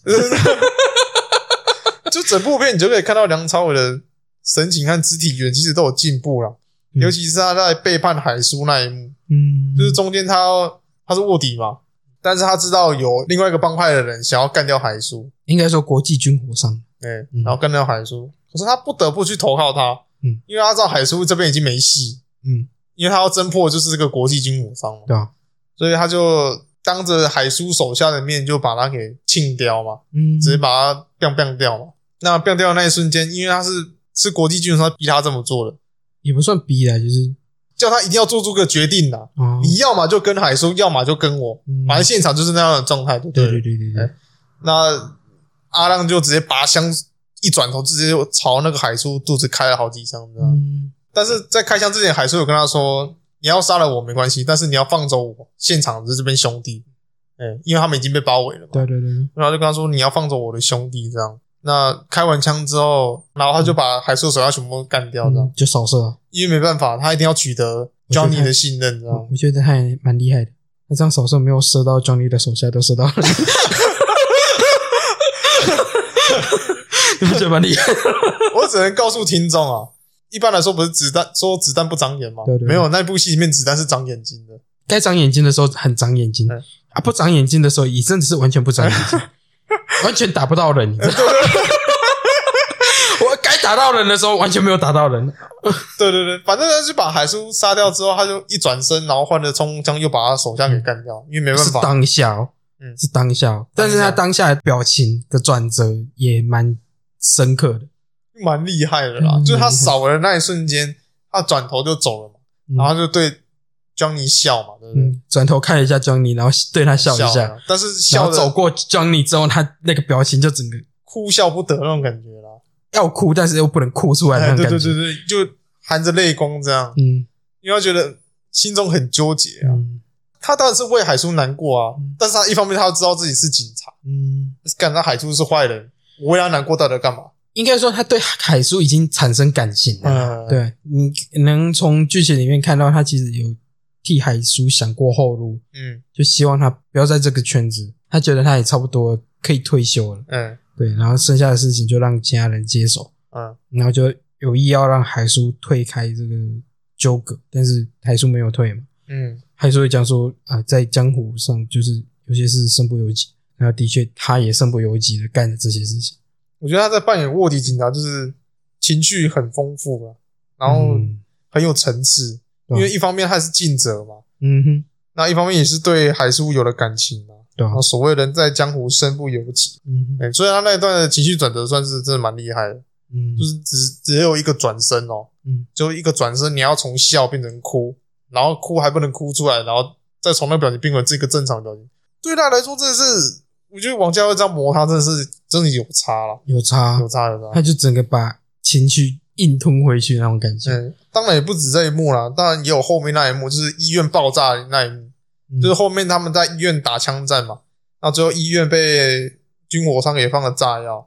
然后又炸掉了，对不对？炸掉的时候，Johnny 就跑掉了嘛，逃掉了，然后就阿亮去追嘛，可是那时候已经就整个医院陷入火海啊，火海了嘛，然后还在爆破中啊。然后塔克亚就跟他说叫他一起离开，然后阿亮只回头说了一句：“我也是警察。”他就想意要味深长的看了那个塔克亚一眼，故作微笑的那嗯种表情，就是我也是个警察，我也是个警察，然后就转头又跑去追那个 Johnny。其实我觉得他这一句“我也是个警察”的那个情绪，也象征说他也想要活在阳光之下，嗯他想要见到光那种感觉。呃，然后日子久了就感觉到都是在怀疑自己到底是呃到底是黑社会的还是警察，都已经快搞不清楚，你知道吗？就已经模糊掉了，虽然这部电影的剧情大概只有三十分到四十分了，嗯然后其他都是真枪实弹的火爆画面现在都是 bang bang bang ，bang bang bang，嗯或棒棒棒，嘣嘣嘣。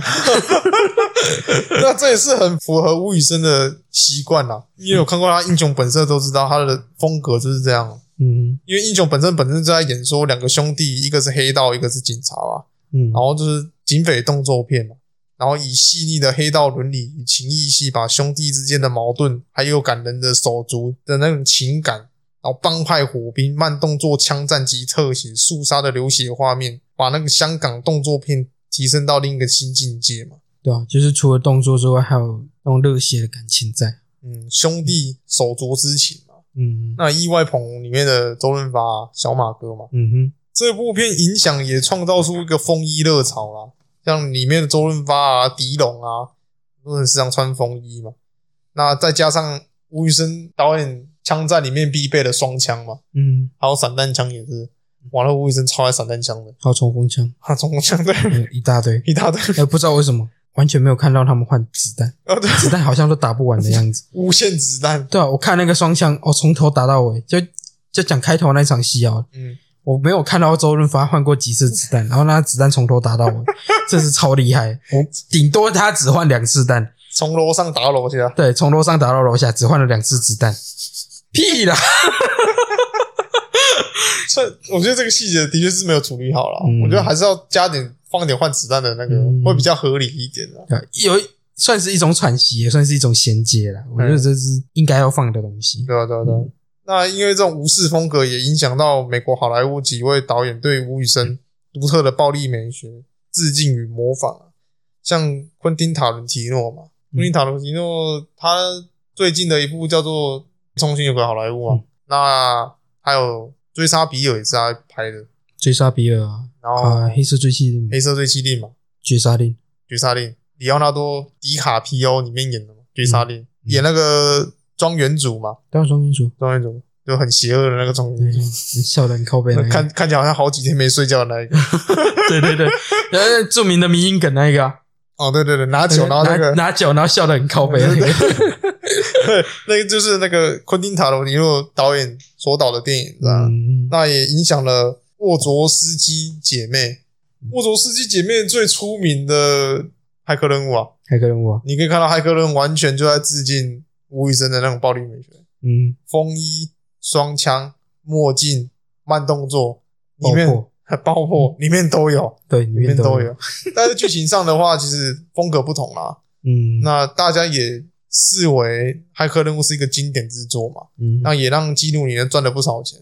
这种暴力美学是真的很棒啊，因为各种爆破场景嘛，嗯你看的很爽啊。嗯不过苦也是苦到演员跟特技演员啊。在 GQ 采访时，梁朝伟有提到说，拍摄此部片很好玩啊，然后戏服又很好看嘛，对因啊为他在里面是警察嘛，那场景非常恐怖啊，因为导演运用非常多的爆破画面啊，嗯，还因为这样搞得周润发踩到假血滑倒，然后他自己被那个玻璃喷到眼睛啊，就爆破了碎玻璃，嗯然后喷到眼睛，不过被都被命令说不能停下来，因为都是一镜到底，长镜头，就是一次 take shot 嘛，嗯，就是一次长镜头一镜到底这样。那光搭景就要花一天的时间啊，就是不能 NG 啊，嗯因为你一 NG 那个场景又要重新布，很麻烦，所以就不能 NG。所以跟吴宇森导演拍动作片要花非常久的时间。那我觉得导演也不是说说而已啊，他在里面也有饰演塔克拉的教官，嗯然后他自己也有下去演嘛。对啊，我记得医院那个场景不是拍了四十几天，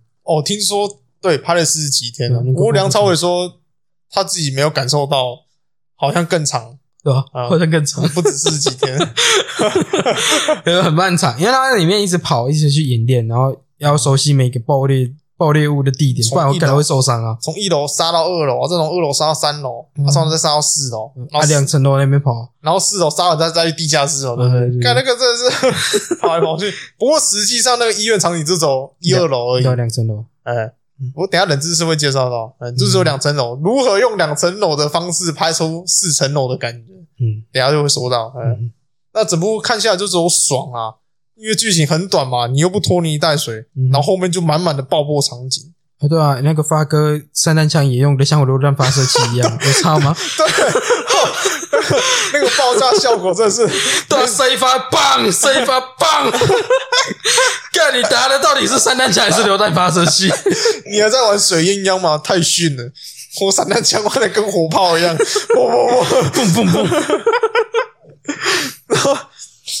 当然是不止镜头火爆啦，啊像有一幕开头那个发哥啊，拿着双枪靠着那个手扶梯往下滑，有没有？嗯射杀敌人啊， 对啊，那个动作非常流流畅啊，也很震撼啊。嗯，然后到后面的医院的枪战，然后最爽的就是塔 q 拉跟阿浪从一路从一楼杀到二楼嘛，然后再沿路杀上去，不断沿路就是有爆破场景，你知道吗？嗯虽然有几幕有瑕疵啊，就是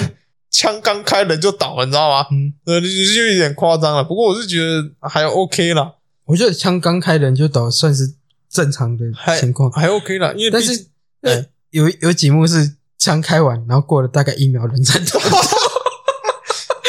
我 觉得还 OK 啦。我觉得中枪你总要给人家那种不是啊，这你知道，那看起来就像你知道看过吴克群不是有唱那什么，反正他就是唱一首歌，然后不是有用枪爆头，然后哦说，然后他什么往用用力的在胸膛开一枪，啊，对对对，对然后那个无无视反作用力，往开枪的往开枪的方向跑， 开开左边，然后头歪右边，没有开走，哎，就是就是枪往往枪往右开左，结果嗯头竟然是往右偏右开左啊，右开左啊，哦，右开左啊，啊对，右开开左，啊，对，然他后手用是他手他手比枪的姿势嘛对，对对，比枪然的后姿势，然后放在右边了，放在右边的脑门嘛，放在右边脑门，你叫正他常头往右边，对啊，你正常这样开的话，头是会往那个嘛，往左往边左啊，边啊对对，对就反作用力嘛。啊，可是他竟然是往往右边， 无视反作用不是力，反作，你 是牛顿吗？呃，牛顿啊，牛顿哭了嘛？对对，牛顿要哭了， 对，就有点像那种概念啊，哦，啊，那个什么开开枪一秒后，然后才出现那个作用力，然后 我哦，往后倒那种感觉。就是我觉得无可厚非啦，因为毕竟在那个爆破场景，大家压力都大嘛。嗯而且那一部那个地方，听说也拍了十几天，不是 吗？嗯，大家也压力很大，对对对对我难免会演到出戏 啊。啊，嗯，我觉得 OK 啦，OK 啦，这个小瑕疵还不还不影响到我观看他的一个嗯心情啊。那其实有几幕枪战跟婴儿房画面互相切换，那这边也有呈现一个对比感啊，因为爆破嘛，嘣嘣嘣的，然后婴儿房就是很安静，就是婴儿的哭声，嗯对，那对比感真的蛮强烈的。对啊对对，演技就不用讲了，你要硬挑的话，就可能动作戏上面比较生疏吧，因为毕竟他们也不是武打演员。当然了，对啊，就可能动作上会比较没有像武打演员那么的流畅，知道吗？不会啊，其实也不需要武打，你自己想想看，用枪跟爆破就可以弥补掉武打的部分了。嗯，不过值得一提的是，梁朝伟在因为此片入围第十二届香港金像奖最佳男配角嘛。嗯，那无论坊间还是他本人都认为这个角色参与与主角应该是教主啦，哦角逐哦主角，主 角，怎样？你知道你知道念完主角，然后最佳男角主是不 是？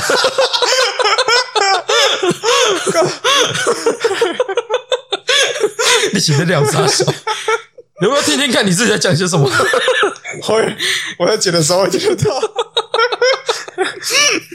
认为这个角色参与跟角逐应该是最佳男主角啦，嗯而不是最佳男配角。嗯那连他自己老婆在担任颁奖嘉宾的时候都说辣手神探，我觉得梁朝伟的戏份跟周润发一样多，甚至多了三个镜头啊。嗯但筹委会商议之后，还是决定尊重评审团的选择啦。最后你也要没讲陪审团评审 团、啊，陪审，陪审团是什么东西？好像上法院的感 觉。呃，对，陪审团是法院的啊。 陪审团是法院的，你这样子想好像到法院去。跟我聊这好像犯罪一样的、 啊。评审团啊，哦陪审团 嗯也没更改啦，所以梁朝伟也拒绝提名，甚至导演吴宇森跟周润发都跳出来替他发声，嗯嗯那也促使香港金像奖的改革，提名的由制片方去报名，而不是评委会去挑选。对啊，就是由制片方主动去报名，而非评委会主动挑选的。因为那时候香港金像奖是由评委会主观去挑选电影来评嘛，而不是制片方去报名啊。对吧？所以往后就是因为梁朝伟这件事，往后就是从制片方去报名就是因为梁朝伟这件事情有去抗议，才促进他整个改组革啊委会去改革，也不算冷知识啊。我觉得讲这一部是一定要讲究这件事对啊、吧？一定会了解到这件事情，那这边讲个冷知识好了，不必要的小知识补好补满，对啊，不好不满。什么前几集已经浪浪掉这个环节，然后 把前几集的份全部补回来。 对补回 来。像刚才有提到嘛，就是明明就只有一二楼，为什么会变成三四楼？嗯，其实他们都在同一楼拍摄啦，嗯只是说他们在拍完了之后，短短三十秒之内，他们的场工要疯狂打扫，然后改装嗯，把刚刚的一二楼变成三四楼，这样对啊吧就？做一个改动。那电影里面总共用到了十万磅的枪弹和火药，花了一百多万的港币，嗯，哇，一百多万的港币疯了是不是？然后根据结尾处，吴宇森为了追求真实感，设置了非常多的炸药。爆破组怕那威力太大，只好跟制片人讲说，能不能减少量啊？所以他减少到原本计划的二十五趴，但是几乎快把整栋楼给炸掉。现在二十五帕都快把整栋楼炸掉，他如果用原来的量，整栋楼早就飞了，好不好？ 你知道吴宇森超会爆破，你知道吗？干每个演员变遗作 讲到遗作，接下来这个也是蛮夸张的啊啦，哦，就是周润发抱着婴儿从大楼冲出来的时候，居然没有人告诉周润发安那个走廊里面也有安排爆破点，所以那时候发哥抱着婴儿在跑的时候，突然发现旁边突然爆炸，你知道吗？嗯，吓得连枪都丢了，那是真实反应，那是真哎、实，那是，他真的吓到，嗯，丢了就往前跑啊，对哦，看吓到丢枪，那跟那个小丑一样啊，西施来接，哎、西施艾姐演的里面那一段一样啊。就就是医很院爆破那一段，呃，医院爆破那段，哎、嗯都在医院呢、嗯就是很真实、很 real 这样。对对对对，刚刚有提到，在那个我们开头不是说他们对话没几分钟就开始枪战吗对啊就是电影的开头嘛。嗯啊，那一幕是在茶楼拍的嘛，已经要倒掉了啦，都要拆除了，对啊，因为一百多年历史了嘛，然后嗯又马上拆除了，因为算是违建啊。然后吴医生想说可惜嘛，要拆也就拆，那倒不如就拿那边做取景这样。那据说因为在那边拍戏噪音很大，警方有接到申诉啊，结果警察里面都是吴宇森的影迷啊，嗯，所以他们就他们连执法都不执法，就让吴宇森继续拍。对哦，正常啊，这是枪战爆破的声音，干那附近一定吵到爆啊，所以这算是里面的冷知识啊，冷知识冷，知识。云来茶楼，云来茶楼。嗯，好了，来了来了，九二家门，很冷，好不好？ 其实同年还有一部叫做《阿飞与阿基》，我也蛮推的。你不看枪神的话，你可以找《阿飞与阿基》。《阿飞与阿基》里面剧情是在讲说两个，反正就是两个痞子啊，想要在黑社会闯出一番名堂，结果才发现自己的命格天生就是要克死老大。嗯，所以他们每跟一个老大，老大就要死一个。不过他们最后有找到一个很适合他们的老大，是哦，哎，不过他们弄巧成拙，变成警方的卧底这样，好警方的线人这样，哦，哎，因为警方想要让他们起内讧嘛，嗯所以他就故意把新闻搞得他们两个好像是线人一样，就他们老大看到哼，哦，尾送，就就杀他们两个，哎，是哦是剧哦剧情是这样了哦，啊，可是里面算还蛮搞笑的，这就是梁朝伟和张学友合作的一个电影啊，嗯两个人很无厘头啦，因为接下来讲到了这部片，他们两个又合作了。嗯，也就是《射雕英雄传》的东成西就。是痛，非痛。问世间有几个绝对出众？南北西东，不去顶白，也不去跟红。谁是大英雄？这一部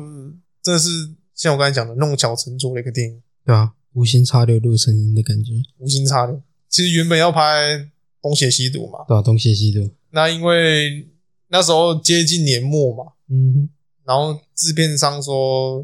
我们就拍部武侠片，然后找当时因为《阿飞正传》当红的王家卫，资方就说钱的事你们不用管，反正你们就能请到人都给我请来就对了。嗯，所以他请来的人有梁朝伟、张学友、张国荣，然后还有王张祖曼、玉、嗯啊张曼玉嘛、王祖贤嘛、林青霞林、青霞嘛、刘嘉玲，刘嘉玲，呃，所以就集合了这一群人，要拍一部在过年前要上映的一个武侠片。然后要拍的时还有候钟，镇涛，哦，对，还有钟镇涛，对，还有钟镇嗯涛，，还有阿 B 钟镇涛，嗯哎、那时候就集合这群人要拍一个叫做东邪西毒的东西。对啊，就我不知道是我我不知道是不是王家卫对于拍武侠片没有概念，你知道吗？每天来剧场就是哦拍一些零星的画面，然后就拿了个一两本一两一两页的那个剧本，就是至少说一两本，不是只有一两页吗？一两页啦，一 两页一两本一两页叫本吗？一两本太高估他 了，一两页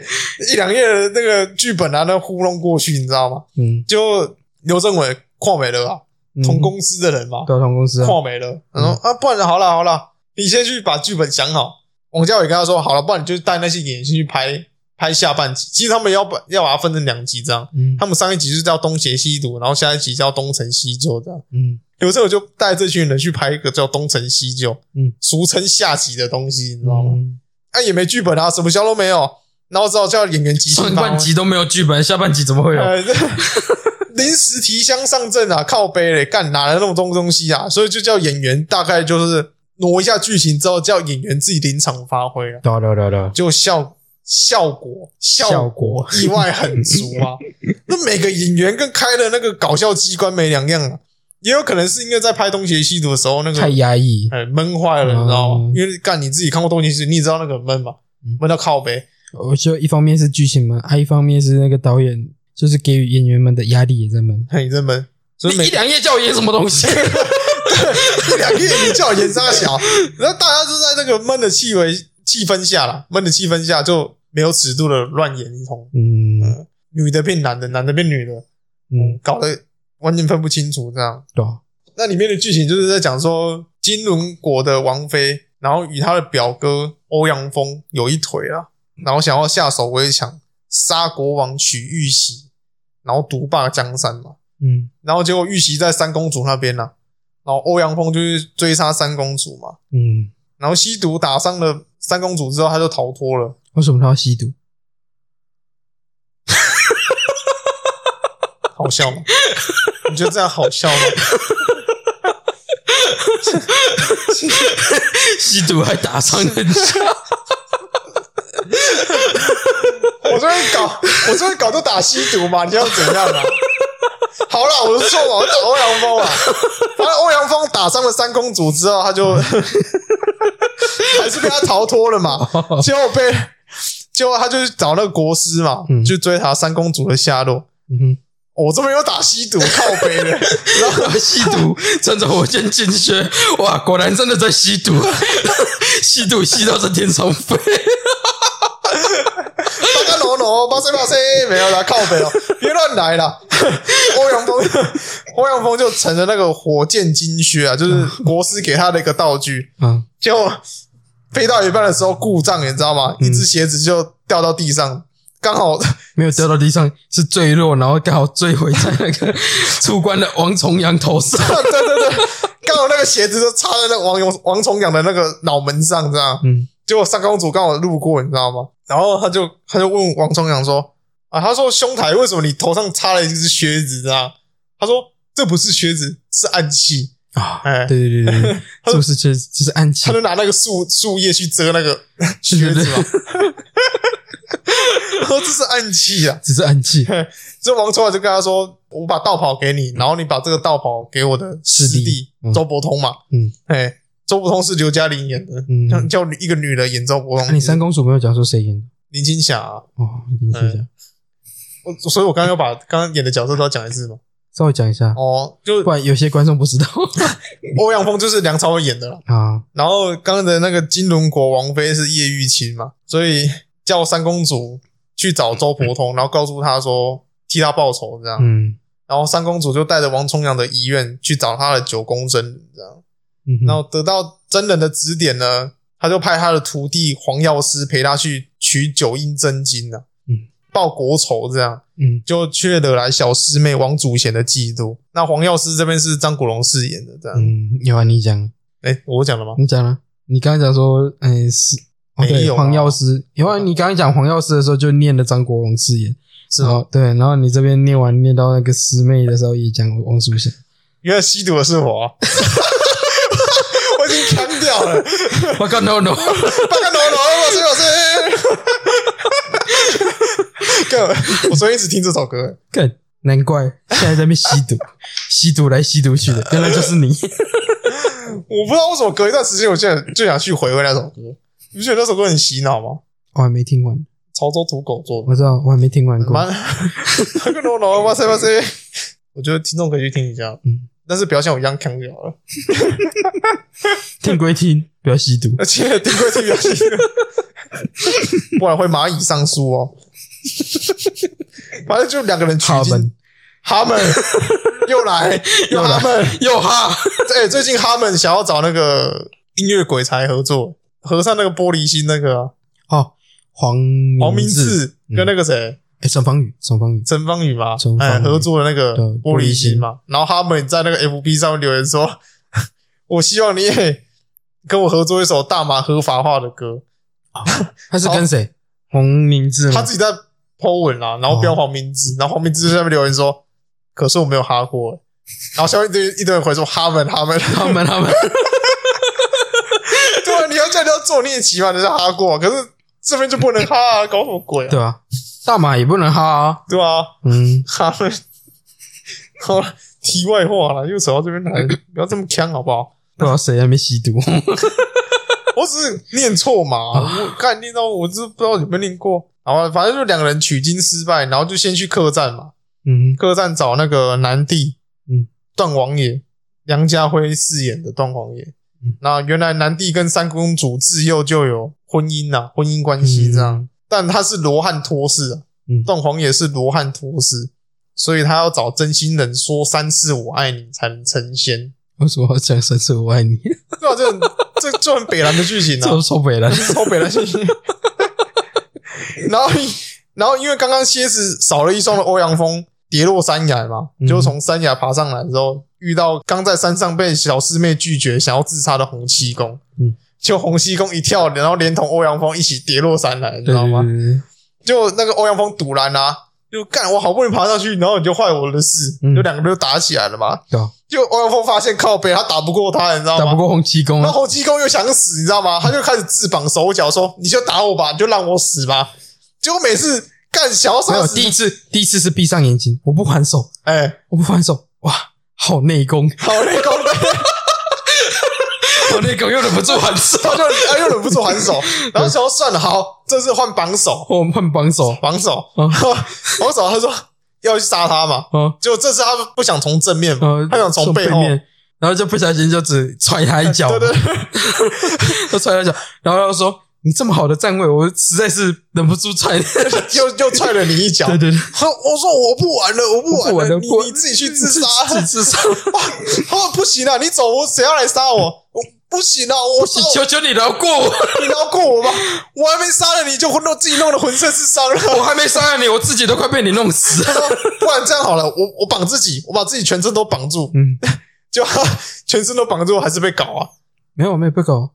他自己搞自己的样子吧？没有啊他那时候蛤蟆神功第三次就腿抽筋，哦，对，蛤蟆神功第三式，是，然后最强的绝招 打啊，就用最强的绝招打我吧，蛤蟆神功第三次啊，就那个有绑跟没绑一样，他自己马上就挣 脱了，所以就算他真的打了，又会被搞。蛤蟆神功第三式啊！我我们是吸气，是卡丢筋啊！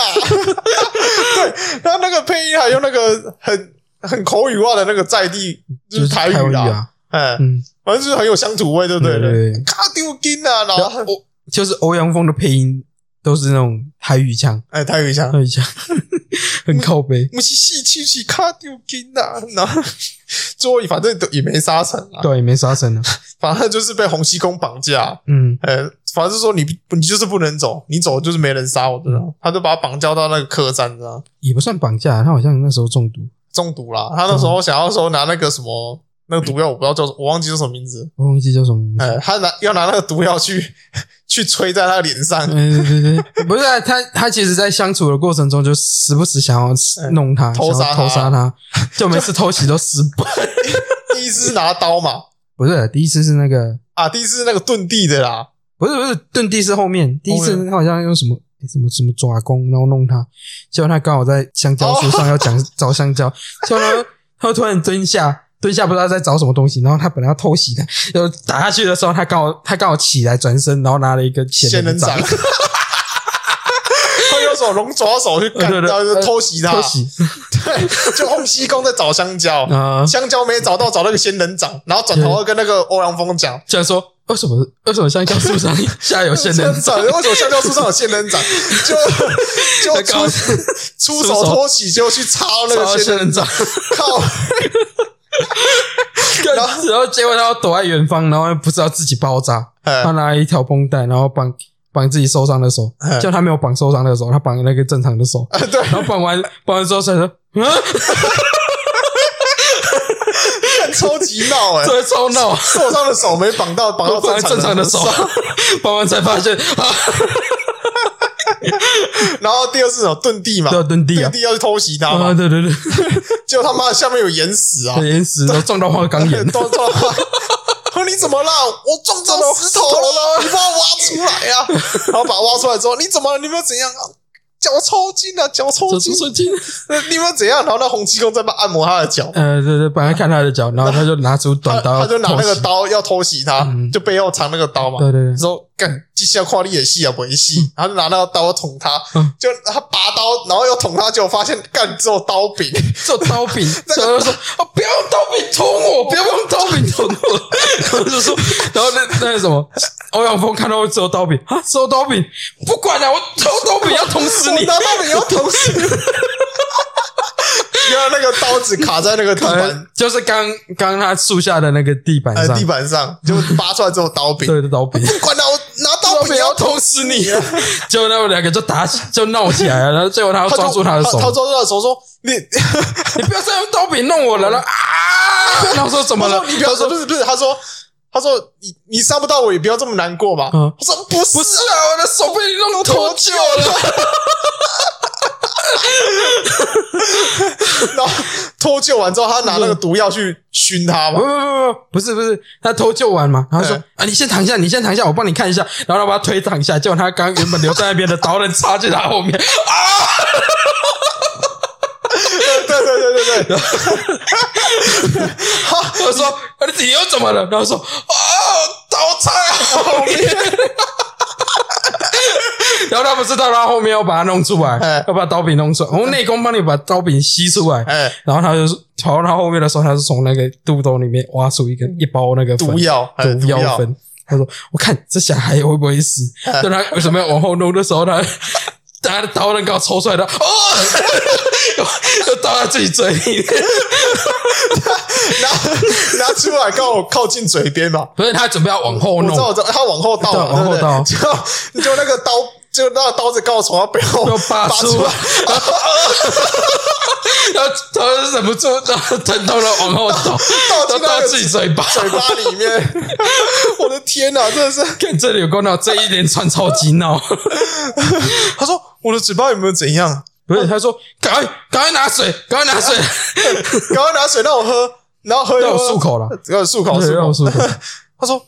我嘴巴有没有怎样啊？有没有肿起来啊？我 没有，他就说我现在看起来怎么样？嗯，对，然后说哦，现在现在比刚刚好多了，刚刚本来是烧饼，现在只是两根大香 肠。刚刚只是两根烧饼，然后现在是两根大香肠。他说 我不杀你了，我我要不杀赶快去看医生啊！不行我去啊看他！你走了之后才谁来杀我？不行啊！不行， 我再不看大夫，我就先 死不要掉了。我我搞你搞得自己浑身是伤啊！ 他说你一定要杀死我，可是你要先带我去看医生啊，对啊看大夫对啦。看大夫啊所以他们俩就带去客栈了嘛。啊，带去客栈了，哦，不行，我 我们这边讲了好久啊，可 这是段太好笑了。 这太好笑了。从这段看得出来，就是我刚才讲的阿飞与阿基嘛，嗯，他他们在那一部的时候默契就很好了，嗯然后到了这一部默契又更好了， 对对对，对那就这配合真是天衣无缝啊，真的是天衣无 缝，就被带去客栈了嘛，就就一群人刚好就在客栈会合会合刚好会合。三公主嘛，嗯欧阳锋嘛，嗯然后黄药师嘛哼，，洪药师、然后小师妹嘛，小师妹洞王董爷，爷、还有那周个伯通周伯通、嗯然后还有谁？洪七公嘛，洪七公，哎，全部都会合了，嗯哦，哎，全部都会合。然后他们就在客栈 演出去闹剧啊啦。对吧？啊一是一出闹剧，然后其中有一个有一段小师妹看到那个周伯通鬼鬼祟祟的，周伯通从那个屋顶上掉下来，不是啊吗？对对对，哎，反正就是发生一些意外啊。这边没给有先看到周伯通鬼鬼祟感祟，情鬼鬼我祟祟说：“哎，你不是要讲，啊，对不对？你不是要讲鬼这鬼个鬼鬼祟祟的吧？嗯然后他们俩就互看嘛。哦，然后周伯通就说骂他了，他他骂哦他，对，啊骂他，看什么看？看什么看？半夜不睡觉，他啊假扮王祖贤呐，你们假扮王祖贤，假扮王祖贤啊。然后谁 是王 祖贤小队就说啥？谁是王祖贤？啊？实际上，小师妹就是王祖贤呃演的小师妹就是王祖贤演的啊。 这个内梗算真的有很深入去看港片的人就会知道，就觉得很好笑其。实你认识王祖贤的话，你就会懂这一段的意思啊哎，。就是觉得这段就是很靠北，对很靠然后北这段是台湾配音员自己加的啦，是自己讲吗哎，自己加的不确定哎，是台湾的配音员自己加的一个段落。啊原本句子不是这样，嗯不是这样但但是配音员自己配成这样。啊半夜不睡觉，假扮王祖贤啊，啊！谁谁哦是王祖贤？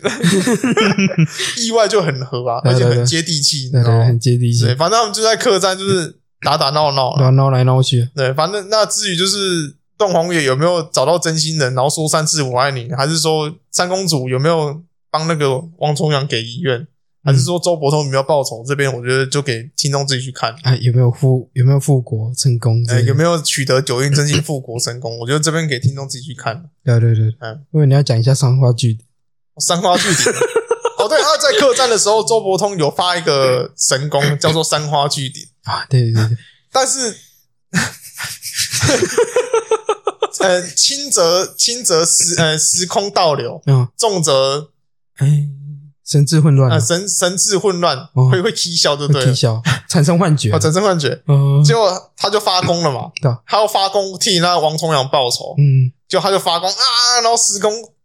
时空逆流啊，时空逆流，结果那个邓王爷在那个花盆那边尿尿，对在尿解放尿急在尿尿，对对，就刚尿完，然后又时 尿完空了逆流，逆流，那那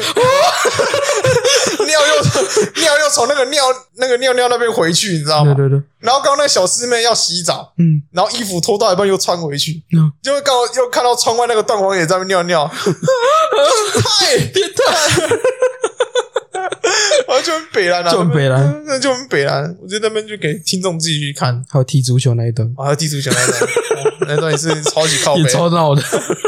整出片就是欸用一个字去形容，就是闹，就是闹，就是闹。哎，我也是希望听众自己去看啦。啊嗯哼因，为这一部真的是，那记得去看的时候要找中配的啦，然后对中配会比较有感觉对啊，中配有感觉。嗯，如果找不到来源的话，Netflix 好像明年的过年会上映，是哦，哎，《东成西就》会上在没错 Netflix，哎，到时候再去看也不迟啊啦。不过 Netflix 好像大部分都是粤语，他应该会给中文配音的，因为毕竟《银魂》都有中文配音的嘛，嗯哎，而且周星驰也有中文配音的，嗯，哎，所以应该会给中配啦，嗯哎，所以就是胡搞瞎搞了，原本东邪西毒变东成西就这样，嗯哼，虽然拼拼凑凑，但是也不算原本东邪西毒变东成西就，是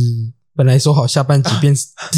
变现出来的，你知道吗？哦，对，原本的下半集也是严肃的片，结果变成搞笑片，然后还提前出来，对啊吧？算是个意外。不过这样东拼西凑，本身的剧情还算流畅，嗯又觉得嘛，啊，还算流畅嘛，对不对？就是那也搞笑之余，你还是看得懂他们在演什么剧情。对，那也没有说完全不照金庸的那个走啦，因为他们名字也是照金庸的名字下去取的嘛，嗯就什么欧阳锋什么的，嗯然后基本上也也是一样的剧情啊，就是拿九阴真经嘛，对啊呃，对，所以也没有太脱离金庸原著的一个一个改编的电影了、啊这样，对对对对嗯、就是台湾的票房有卖到一千七百多万嘛，对啊，不过因为当时是在过年时候上映的，嗯那当时还有《东方不败》和《城市猎人》上映，所以是互打了，对啊，然后票房有分掉一些啦。一定的，那这边有个好笑的点是，我刚才讲那三部片，王祖贤里面都有演。嗯就是王祖贤等于是自己打自己啊，他其实也没差啦，没啊差反正他有收到那个钱就好了有，收到钱，有打出知名知名度，哎、知名度就好了，嗯所以他算还那一年还蛮忙的，又又演《东方不败》，又《城市猎人》的，然后又对啊《东成西就》，真是忙到不行哎、这是忙都不行。嗯，虽然说票房被评分掉，成绩算不错啦，因为嗯毕竟是胡搞瞎搞出来的一部电影嘛。对啊不过香港这边因为是春节二档才推出，嗯算是春节后才推出的东西，嗯哼，所以票香港票房来到两千两百多万港币，相对于台湾是比较好一些啦，嗯因为毕竟没有一些其他电影去分刮它的票房。对啊，没有冲冲击到它的票房。可是这样也算赚钱的啦，因为这部片的预算也才两千五百万港币，嗯，你光是香港票房就赚了两千两百万了，对啊，那台湾这边票房赚了一千七百多万，嗯，所以是算很赚的呢。嗯而且台湾去年因为疫情的关系有重新上映，三百三十多万的台新台币票房，对啊对吧？你就知道，知道台湾人对于这部片多有感情。嗯哼，因为这个阵容真是有，就有是够坚强，哎现在还能请到这个阵容，超难的，哎，也很难的啦对，啊，嗯超难肯。定很难的。那我觉得东成西就算是前期已经你已经看不到这个阵容对了，啊，你现在要再抓这个阵容很难啊，很难啦，很很难难，因为毕竟张国荣已经去世了嘛，对啊，已经不在了。嗯，而且林青霞现在也不演戏了，嗯，嗯，毕竟也有年纪了，对吧？就你要放到现在的话，哇，这个阵容算真的很很华丽的啊，超哦华丽好不好？嗯，那还是要提一下梁朝伟啦。嗯因为他在里面演欧阳锋嘛，对啊虽然不是很帅的反派，嗯算很搞笑啦，因为刮那个香肠嘴，你知道吗？很搞笑。不过我觉得他能把丑角演得这么出色，也算是很棒，因为毕竟再加上台湾版接地气的配音嘛，嗯，那他在剧中更加分呢。对对对对，我也觉得这是梁朝伟最厉害的地方啦，因为不管他是主角还是丑角，都能发挥角色的本质。尤其他又嗯跟张学友再次合作嘛，因为上一次合作是阿飞与阿基，所以他们两个就是默契真的是非常的好。我觉得这一部就是很经典了，不只有接地气的配音，还有现在看不到的阵容嘛。对，你那时候演《东方不败》阵容的林青霞都请来了，而且这种阵容演的还不是正经片，是搞笑片。反正片中就是充满你意想不到的那种无闹无厘头的情节啦。对对对，那重新看过之后，这样全明星阵容能放下争端，胡搞瞎搞也算不可思议啊！对啊，甚至梁朝伟留下一个最经典的迷音嘛，那个香肠嘴，然后还有说的那句话：“要得到女孩子的芳心，一定要靠眼神，一定要靠眼神，屌不屌 酷不酷？？”我这么帮你，你还笑？我这么帮你，你还在那边笑我？然后那国师不是经过吗？他的国他师说经过，请问你是不是欧阳锋啊？他在问你是不是欧阳锋？他问你是不是欧阳锋？哎、啊，不是，他是他把那个张学友抓过来嘛，嗯他说跟女孩子说话一定要左边说完右边说，右边说完呃左左边边说， 说，右边说完再左边说，真的是已经够靠背了。 对啊， OK 啊，那 我觉得这边就是给听众自己去观赏一下，嗯好啊哼，好笑好笑。那介绍完枪神跟东成西就之后，一个动作爽片，还有一个搞笑欢乐片，贺岁， 我觉得蛮好笑的，贺岁，贺岁片，贺岁片。嗯那接下来又要来闷一下，再来是东邪西毒。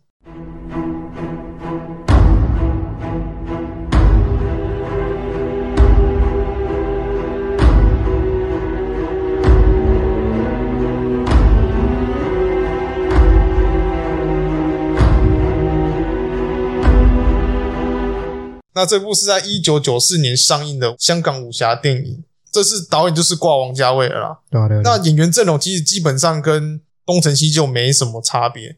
只是说那时候王祖贤因为档期问题就被改掉，改成杨采妮。但是那时候杨采妮是刚出道了，所以你在看她演的时候，可能会略显生涩，嗯那是很正常的。不过她那个空灵的气息，其实跟王祖贤算是蛮类似的，嗯对啊，没有太大的差别啦。所以找她来演，算是也算是蛮适合的这样。嗯那本片荣获五十一届威尼斯影展和第三十一届金马奖和第十四届香港金像奖等本土及海外大型电影颁奖典礼多项奖项，其实得还蛮多奖的。嗯，不过得这些奖项其实大部分都是后置啊，因为它它有两个版本嘛。它嗯在二零零八年的时候，王家卫又花了四年重新剪辑《东邪西毒》终极版嘛。终极版，嗯，现在来讲的话就是导演剪辑版，哎、导演剪辑版啦、因为我本身也是看终极版的，嗯我没有看原版，因为原版还蛮冗长的。我是建议是看终极版，因为终极版有用那个时节下去分那个，分段分比较段好去分开它里面的剧情，呃，会比较好理解嘛，对不对？嗯因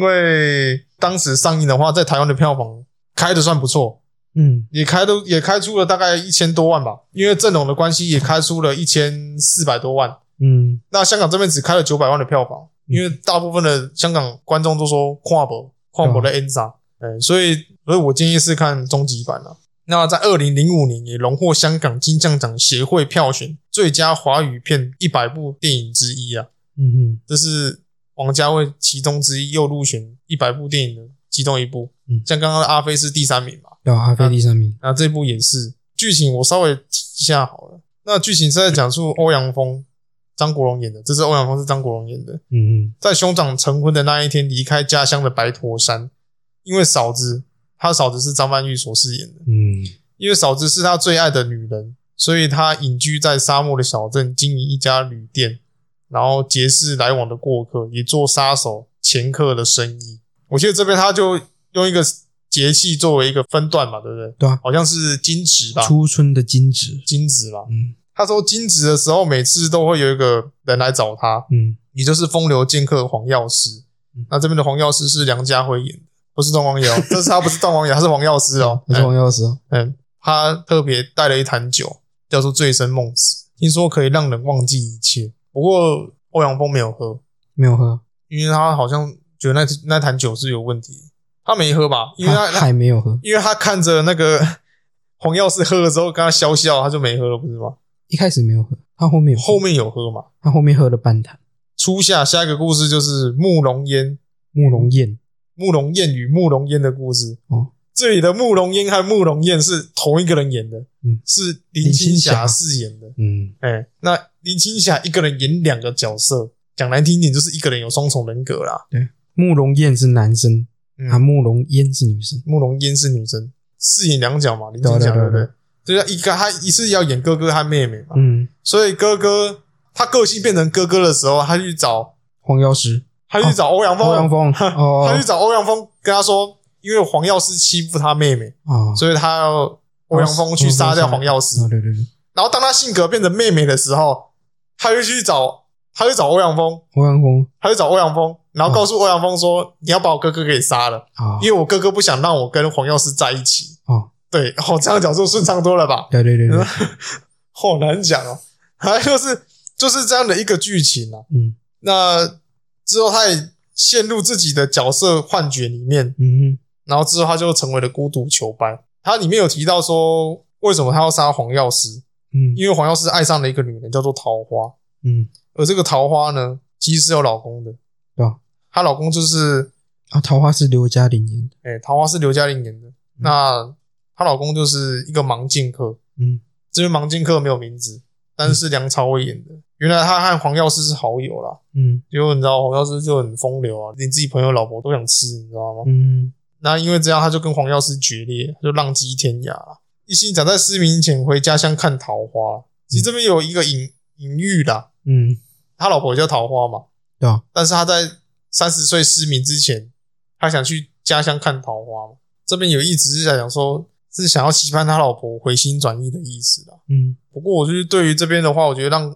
听众自己去看，感受一下那个感觉会比较实在一点，嗯，因为这边做的还蛮抽象的。对啊，我我不敢保证这这就是他想表达的意思。这样，嗯为了看桃花，他为了凑足足够的盘缠，就是在欧阳锋的引介下，成为一个替钱卖命的杀手。结果他在一个人大战数百个马贼的时候，成了刀下亡魂嘛，嗯，就死掉了。这样，也没办法，他那天因为他都快忙了，嗯，然后那天天气又不好，没办法，那一年他刚好三十岁嘛，对啊，然后就也是已经快已经忙了啦。他要看到人的话，一定要在烈日当头的那个太阳下对啊，才能看到人。结果刚好那天好死不死是阴天，开头是晴天了、开头今天，啊就马贼来的时候是阴天，对对对，就靠腰，就没办法，就死在刀下这样。嗯，那中间又跑出一个村姑，是杨采妮演的，她想还以拼为他有蛤蟆神功第 三世，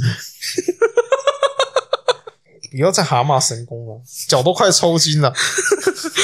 哦，不 是不是，哎，那叫什么？嗯，不是没放到招，哦，她没办法啊。不是没有放到招，是脚抽筋，那句哦，怎一么共不是吸手是卡丢筋啊对对对不是失手是脚抽筋哎讲？。对对对，不是吸手是卡丢筋 啊，对对对对。难怪被干 掉，你说盲武士对？吧？我是，哎、这边想要讲一下哦，它里面是盲武士哦，不是欧阳锋哦。我不是我，啊我我那时候要说是张国荣啊，，哦，不是张国荣哦，嗯，原本的黄药师变张国荣， 对不是啊我原本的黄药师变欧阳锋，原本的黄药师变张国 还是张国荣，啊荣， 干完蛋了啦！讲这样不讲到我们两个人，已经开始精神错乱了。没办法，因为他不角色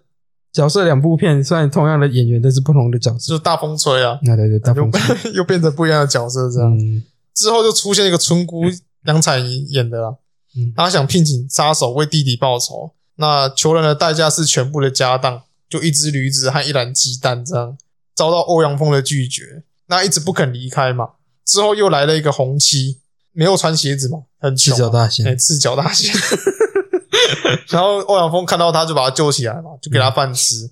然后说：“既然你要钱，我就替你牵线嘛。”嗯，然后要他去杀上一批没有杀完的马贼，这样，嗯然后他就去消灭了马贼。之后也答应了村姑的要求，因为村姑一直站在外面嘛，然后村姑一直在外面没有离开，没有离开，因为欧阳锋不答应他嘛。嗯谁哪一个杀手为了一只驴和一篮鸡蛋去得罪一些？背景大，然后实力又坚强，哎呀嗯，因为他弟弟是被一个太尉府的刀客给杀了。嗯，红七还是答应他的要求，还被砍断了一根手指。对啊不过他倒是有成功任务回来了。嗯那他后来也带着自己老婆离开客栈，成为了北丐洪七公。其实洪七来没多久之后，他老婆也跟着来了。对对对对对，呃，奇怪，穷神章还有老婆，我也觉得很神奇。 穷神章还有他老老婆，婆，可是后半段欧阳锋有解释说，为什么他他知道为什么他老婆这么爱他了， 啊，因为洪七身上有一个就是毅然决然、义无反顾的就冲劲了，哎，中景剧情大家就到这边啦。后面的剧情就是在描述说欧阳锋怎么跟他的大嫂有一段感情，这样，对，实际上就是前面都在讲其他人的故事，但是都没有讲到欧阳锋嘛。嗯然后之后后半段就在讲说欧阳锋怎么去处理他自己之前的往事。嗯，嗯，所以我觉得这一部算是在描述说感情啊，造成一些遗憾啦、嗯我相信有些听众应该有感受到说，就是曾经就在身边，就在眼前，但是你嗯没有去把握，没有去追求，就像我们上一集是上一集讲的，上上一集讲的，后来那个刘如英。呃刘若英唱的后来，这样，你 是在想谁？刘刘嘉玲，呃、对，干 刘啊啊，到底是刘嘉玲还是刘若英？ 我头好痛，我要记这些人名，我的头快爆了。 没关系啊，至少不是刘德华。你是不是要把张学友跟刘德华搞混了？是不是？啊 最近那个小玉事件搞得我现在头像都分不清楚到底是谁对了。啊，有在后来提到说，就是没有去珍惜当下爱你那个人，嗯事后才发现应该去选择爱你的那个人，嗯就觉得后悔这样。整部电影就是在描述这件事情上面，嗯就是在描述我这段感情完全都没发生，然后两个就只是互相有意思，但是就始终是没有一个结果在。对啊然后事后双方才会后悔，因为年华老逝了嘛，对啊，你后悔都有。没有在最年轻的时候去对爱情比较疯狂的事，嗯所以双方都在后悔。对啊，但我觉得这部片给的冷却时间太长了，终极版是相对性好消化啦，没有像原版那么冗长。嗯，我要给的感觉跟刚刚我们讲的感觉其实没有太大的差异。对啊那与其说这个是武侠片，我觉得应该是爱情片。武侠文艺片，不过在一九九零年那种黄金武侠年代，导演能做出这种反其道而行的做法，反倒就成为一种新意，嗯有别于以往的武侠片，就是打打杀杀、血流成河这样。如果要我说啦，因为一般来说，一般的武侠片打斗镜头约占比六十趴嘛，嗯然哼，后剩下的爱情和剧情的铺陈约二十趴。嗯，但是东邪西毒是完全相反的，就是爱情这边是六十趴，剧情剩三十，然后剩下的十趴才是打斗。嗯，甚至你刚才跟我说有有到十趴嘛，有到十趴还有到十趴嘛， 都有点令人匪夷所思啊。啊，所以导演想要给你的东西，并不是打斗，就是像你刚才讲的，就是人物一些情绪上的描述啊，或者然后说一些意境啊，意境、故事上的发展之类的。对对不过我是觉得王家片， 不过我觉得王家卫拍对，武武侠侠片，片，干你就你就不要说话，就让我说完就好，了，你干嘛啦？我这段就比较好剪。 还想剪啊呢？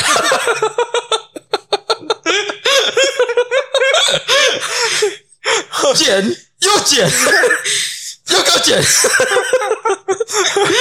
所以我觉得王家卫拍武侠片还蛮不适合的。我觉得这边给吴宇森拍的话，应该会比较好要多。看，要看你想要的类型。只是我觉得这部真的是冷却时间太长，有点太深了啦。但整因部为以那片时候来讲，就真的还蛮创新的。蛮新颖的啦，对对对，而且整部片来讲的话，演演的实力也是非常厉害啊。像林青霞一个人演两个人嘛，嗯，慕容燕和慕容嫣嘛，对啊那各种情绪转换啊，语调与眼神的转变，就是他演东方不败演到已经已经习惯了。嗯然后东方不败演他在演东方不败的时候，就是演不男不女的嘛，嗯，对啊，所以 从东方不败到孤独求败，对对 对，片尾他就变孤独求败了嘛，也没有到片片尾尾，啊就就是是他他那一段故事的结尾。结尾是孤独求败嘛对对，对，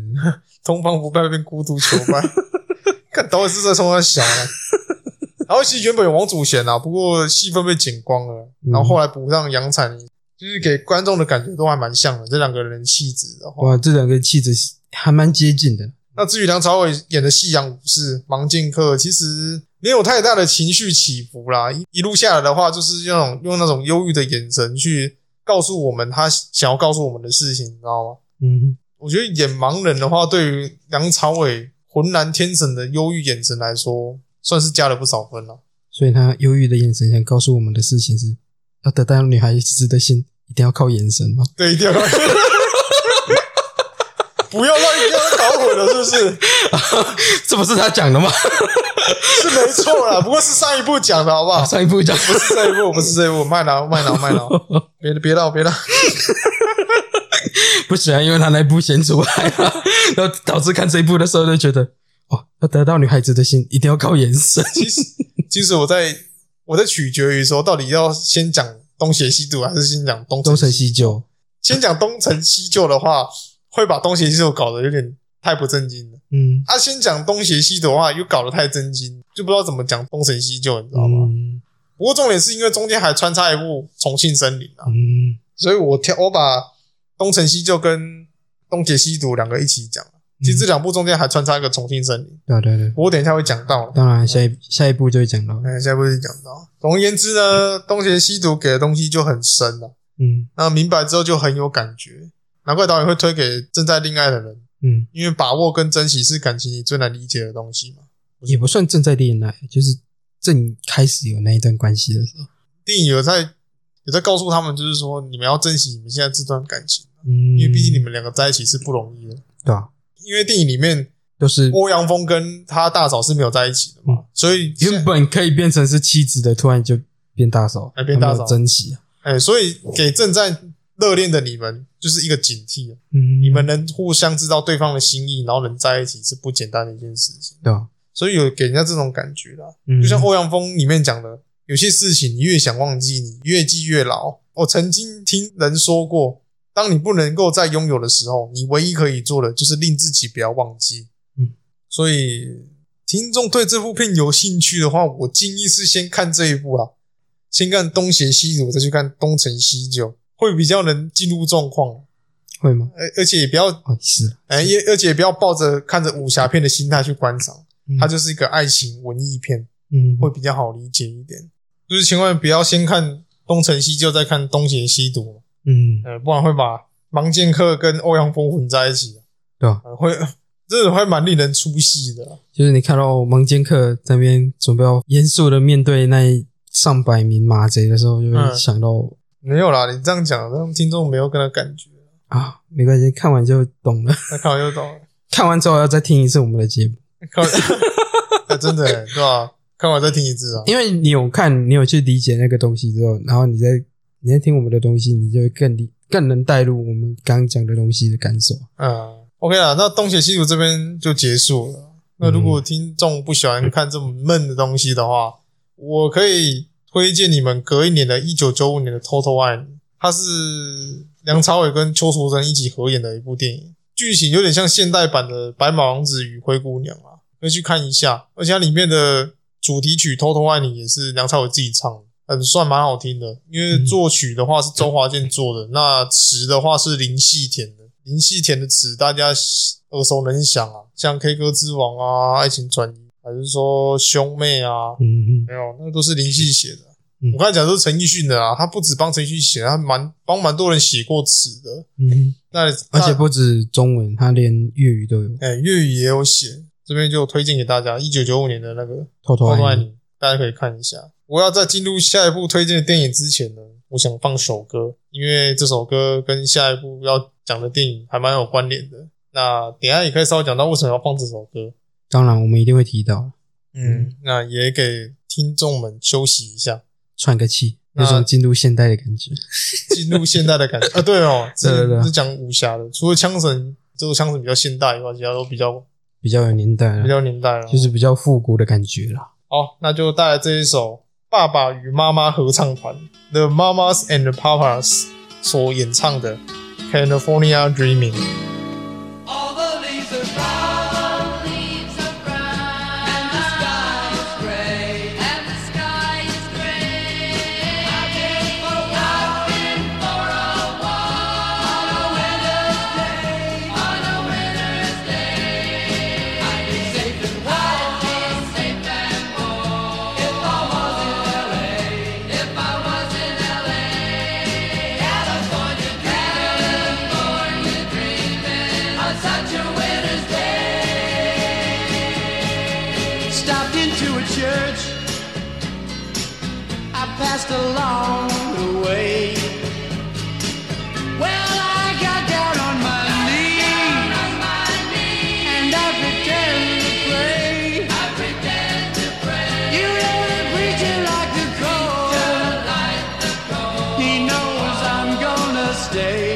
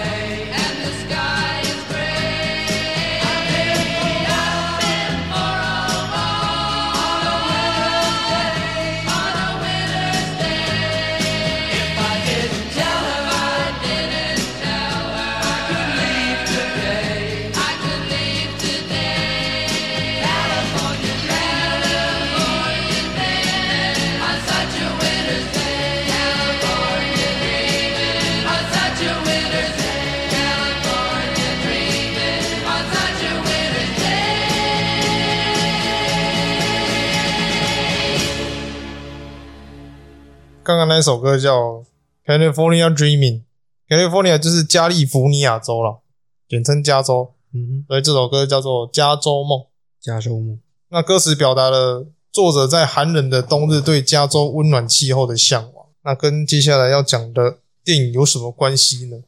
也非常有关系。里面的女主角就是想要去加州，也有另一个含义啦就。像你刚刚讲歌的那个意思一哎、样。也是那个意思的。嗯，嗯，接下来要讲的就是重庆森林。陌生人，怎么走进內心？製造這氣氛。重庆森林呢，我个人是非常喜欢的，看了三次，你看了三次，我看了三次，我是看了一次。因为我觉得相对于王家卫节奏比较慢的那种爱情文艺片来说，这部算很快，嗯你又很快就看完。诶、因为这段也是分两个故事再去叙述了嘛，嗯，你会觉得不会说太冗长这样。那《重庆森林》是一九九四年所上映的一部香港电影，由王家卫执导的，由王菲、林青霞、梁朝伟、金城武、周嘉玲主演。片名为什么叫《重庆森林》呢？因为隐喻指城市的水泥森林，叙述人们在稠密的香港中的孤独内心世界。嗯那曲中的《梦中人》也是王菲唱的，大家都知道王菲本来就是歌手嘛。嗯本片获提名本地及海外电影颁奖典礼多项重要奖项，荣获第十四届香港金像奖最佳电影、最佳导演及最佳剪辑等奖项。梁朝伟成为金像奖及金马奖双料影帝，王菲夺得第五届斯德哥尔摩电影节最佳女主角。刚才那个《东邪西毒》拍了一年，拿没什么东西啊，这东西拍了两个礼拜，拍了两个礼拜拿了，一堆剪了一个月，剪了两个月，剪了两个月嗯，我剪了两个月，而且然后拿还了是一堆奖。哎、然后就这样，而且还是东邪西毒剪辑的时候拍的东西。对啊重庆森林就是他从东邪西毒里面取到一些灵感之后，才做重庆森林的。对啊，但你也看得出来，因为东邪西毒是在讲没有开始的感情嘛，嗯重庆森林反而是在说已经结束结束的感情哼，。感情，所以然后该如何去放下？对，所以变成说有点在前后呼应啊，嗯就是没结束的感情跟已经结束的感情。对啊那这边重庆森林就是在讲已经结束的感情。嗯那本片的话是用两个故事去诠释的啦。第一个故事的话，就是由失恋的警察何志武编号二二三，是由金城武饰演的，遇到一名女走私犯林青霞饰演。四月一号的愚人节，二二三被自己女朋友甩掉，他以为只是个玩笑，所以他每天都会去买一罐五月一号到期的凤梨罐头，嗯只要凑满三十罐，如果他还不回来，这段感情就会过期。凤梨是阿咪最爱吃的食物，他女朋友叫阿妹，嗯而五月一号是他自己的生日。嗯，那就在五月一号的凌晨零零分的时候，他还是没有回来，所以二二三就把三十罐的凤梨罐头给全部吃掉。那他吃完之后呢，他决定不要再找叫做阿妹的女孩子，所以他把认识的女孩子的电话通通打了一次，就是朋友啊、日文老师啊，可怜到连国小四年级的同学也打。只可惜没有一个女孩子记得他，你知道吗？对啊，他妈没有一超个女孩子记得他。超级可怜啊 的、这一堆凤梨罐头，妈的胃有够不舒服，然后又有够伤心的。然后他听说酒可以帮助消化，是啊，酒可以帮助消化，因为他喝了一堆酒，在那边在厕所狂吐，然后吐完之后继续喝嘛。我只有看到他在抱怨说，狗不是人类最好的朋友，怎么不帮他分担痛苦没有啊，那一段吃完之后，他结束之后，他就跑去打电话了，啊？他去找另外一个阿妹啊，啊，哦，他找另外一个阿妹嘛，对啊，哎，找另外一个阿妹就那个阿妹也跟人家跑了啊、对啊，对啊对啊，就是那个小吃店里面有一个叫阿妹的女孩子，对对对哎对，，他去找她，就人也跑了，有人就有他，就把每个女孩子电话打过一遍。嗯，就每一个女孩子他妈记得他了，没有一个，哎、有够伤心，然后胃也有够痛，然后就跑去那个酒店喝酒。嗯，他，说，听说喝酒可以帮助消化，嗯他这边指的帮助消化就是喝完酒在那边狂吐，嗯然后他在厕所吐完之后又继续喝，然后喝喝喝，他就觉得说，如果等一下进来的第一个女的，我就认定为她就是我要追求的对象，然后结果第一个进来的就是女走私犯林青霞。林青霞会进来，原因是因为她刚刚才被人家追杀完，嗯，呃，追杀，然后追杀到酒店，然后想喘息一回，对啊，就二二三坐下来，就问他说：“你喜欢吃凤梨对对？”。哎、你喜看欢一见面一第一句话，你喜不喜欢吃凤你梨？喜欢吃凤梨？ 他说：“我喜欢吃凤梨，到底关你什么事啊？嗯你呃，我想了解你啊。嗯，他说你不必了解我、啊，你不让我了解你，你也可以尝试了解我啊。对吧？然后这这时林青霞就说，其实了解一个人并不代表什么，人总是会变的。今嗯天他喜欢凤梨，明天可以喜欢别的。我觉得就是两个世界观，嗯，就是两两种价值观，不是世界观。他认为就是说，他想要去了解，多认识他，嗯，多了解。但是在林青霞那个角色的观点是说，你现在了解他什么，不见得你以后就更了解他，嗯，对吧、人是会变的，所以他的观点也会变，他的喜好也会变。两个不同的价值观，他就注定没有办法磨合啊。嗯，我是我就觉得这段是一直在讲说两个人在一起就是会想要去了解对方嘛，一定的啊，但是你现在了解不一定以后就了解，甚至你就算以后了解，某一天你们可能吵架的时候，你还是觉得不了解对方，嗯所以了不了解不代表你爱不爱他，说真的，对啊，这不能画上等号。我觉嗯，得这边一直是在讲这件事，至于他有没有成功，我觉得这边留给听众自己去看。嗯哦，而且就算你自己去看，你不见得会理解说到底有没有成功。 嘿哎好了，给一点剧情啊。最后他们两个的确是有去开房间的、嗯，我在房间干了什么毛事，我就不想讲了。真的是干了一个猫屎，我觉得还蛮好笑的。我得给听众自己去看了。嗯那第二段故事是在讲一个等待空姐女友回家的警察六六三。第二段故事的警察就没有名字了，没有所谓的名那字。边他就编号六六三，嗯然后他是梁朝伟饰演的。嗯哼，然后他在午夜小吃店遇到在里面打工的阿飞，阿飞就是王菲演的，就这样六六三每天都会去午夜小吃买厨师沙拉。那他有一天遇到音乐开的很大声的阿飞，六六三觉得这女孩子很特别，所以他每次来的时候都会留意她一下。有一次换老板站台嘛，那六六三也照常点了一份厨师沙拉，嗯老板就问问他说：“问、呃你怎么又这又吃厨师沙拉，你都不会腻是不是？”嗯然后后来才发现，原来六六三是买给他女朋友吃的。对啊于是老板就推给他的炸鱼薯条，六六三就觉得某些他盖赫就不太妥这样可。能买了浪费钱这样。你看，万一他不吃这对啊样，对对六老板就说给他一点选择咯，这样不是很好吗？然后隔天六六三来的时候就不点厨师沙拉，改点炸鱼薯条。嗯老板就很骄傲的说：“看吧，你看他喜欢吃炸鱼薯条这样。”嗯我问一问才知道，原来六六三与空姐已经分手了。然后过了一些日子，突然有个空姐跑来午夜小吃店问六六三的下落，嗯，老板就跟他说，就是调到另外一班，他你知道调吗，班了啦，他调班了对他原本固定班别是这个时间点都会上班，嗯，啊，调班之后就变成这个时间点休假。对吧？所以空姐就把那一封信交给老板，叫老板转交给六六三。结果空姐转身才刚走，老板就把那个信给拆了，嗯，你手给我剪了，真的是。他就八卦啊，哼对，就喜欢窥探人家隐私。那里面当然是分手信啊，还有一把钥匙。那阿飞也自己也偷偷的看了，嗯，然后刚好那天六六三也来买东西，阿飞就跟他说了这件事，然后要把信给他，但是六六三没有马上拿，然后站在那边喝了一杯咖啡，想了一下，然后人就要走了，就直接离开了。才直接离开。然后阿飞就跟他说：“哎、你信你不拿吗？”他说：“先放在你那边吧。嗯，”这边六六三给人家的感觉就是他不想面对那个事实啊，因为毕竟他他等没有那个勇气看那一封信。对，因为毕竟他等了那么久了嘛。对他其实有一点意思的阿飞就拿那个钥匙，他家的钥匙去他家玩，这样嗯第一次玩，玩完回来之后，他有点算是罪恶感吧。嗯，反正他就是在买东西，就是买食材的路上遇到六六三在吃饭，然后六六三就帮他扛那些东西嘛。对啊吧？他就跟六六三聊天，嗯，然后六六三问他说：“你有想要去哪里吗？”我说：“他想去加州。”嗯，他说：“加州很远。”他说：“加州好玩吗？”他说：“不知道了，去过就知道了。”他说：“你那封信你还没拿、欸？”他说：“他就说我留我家地址给你，这样。嗯，阿飞就说：“我寄信给你。”然后就留地址，嗯六六三就留地址给他。嗯，然后六六三就跟他说：“我家蛮近的，不然你偶尔也可以来我家玩，这样。”嗯，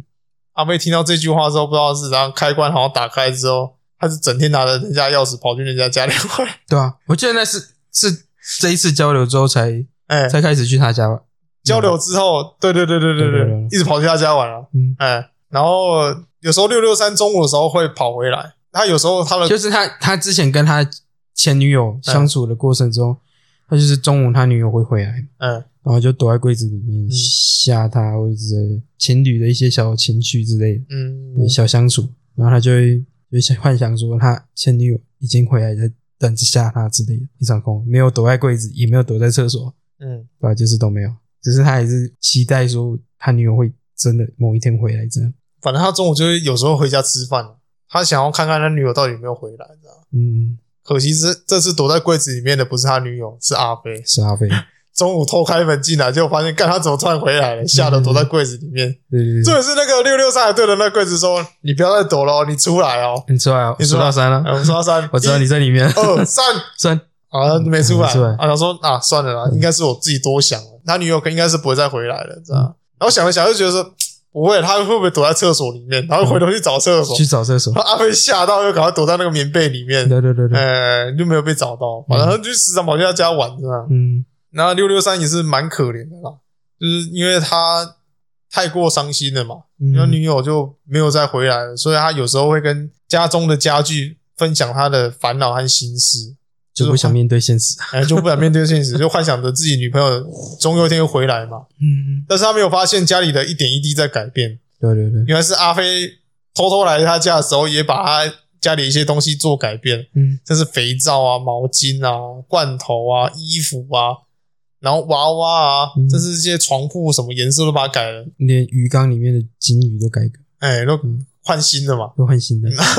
他也没发现的，我觉得这这点真的是也不怪他，因为人在伤心的时候，其实那观察力会下降，对对对因为你就你有点他那时候的状态已经在家里已经有点偏向行尸走肉的感觉了，嗯，对对对，所以他在整天对着家具说话，嗯但是对着家具说话的同时，他没有发现他家具已经改变了，他注意到改变了，但是他没有去，他没有去多想，还没有去多想。对，他就觉得你不应该还是那个原本的样子吗？哎，对嗯对对对对，那种感觉，他会跟家具去做一些奇怪他就的觉对得话。家具就跟他女朋友一样，女朋友变心你都出来，连家具都在变心那种感对对对觉。对哎，之后六六三其实有发现，嗯但是他没有生气，他后来就跑去小吃店找阿飞，去把那一封信拿回来。嗯因为是他知道阿飞就是拿里面的钥匙去他家玩这样，嗯但是他也没生气，他就跟阿飞约说，他说明天八点约在小吃部对面的加州的餐厅里面。嗯阿飞有没有去赴约？我觉得这边也是留给观众继续看。嗯，老实讲，阿飞闯进他家、嗯去他家玩的那一段，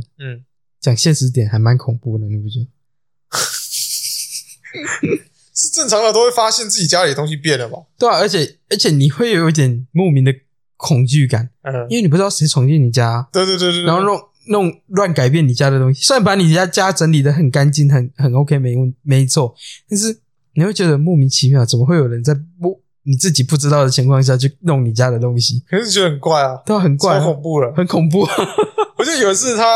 六六三不是有个习惯吗？啊会在巡逻的某段时间跑回家， 嗯，他就是觉得心里有一个感觉，就是说他女友回来了。啊对对对，他就跑回家，他就跑回家，就发现那个里面淹水了，是吧？要淹他水，家淹水，原来是他水龙头没关，啊，然后就把水全部用干净就了。清干净嘛，应把该是积水清干净。就他突然听到门有人在开门的声音，他就把门打开嗯，突然他就看到阿飞，然后阿飞看到他也吓一跳，嗯，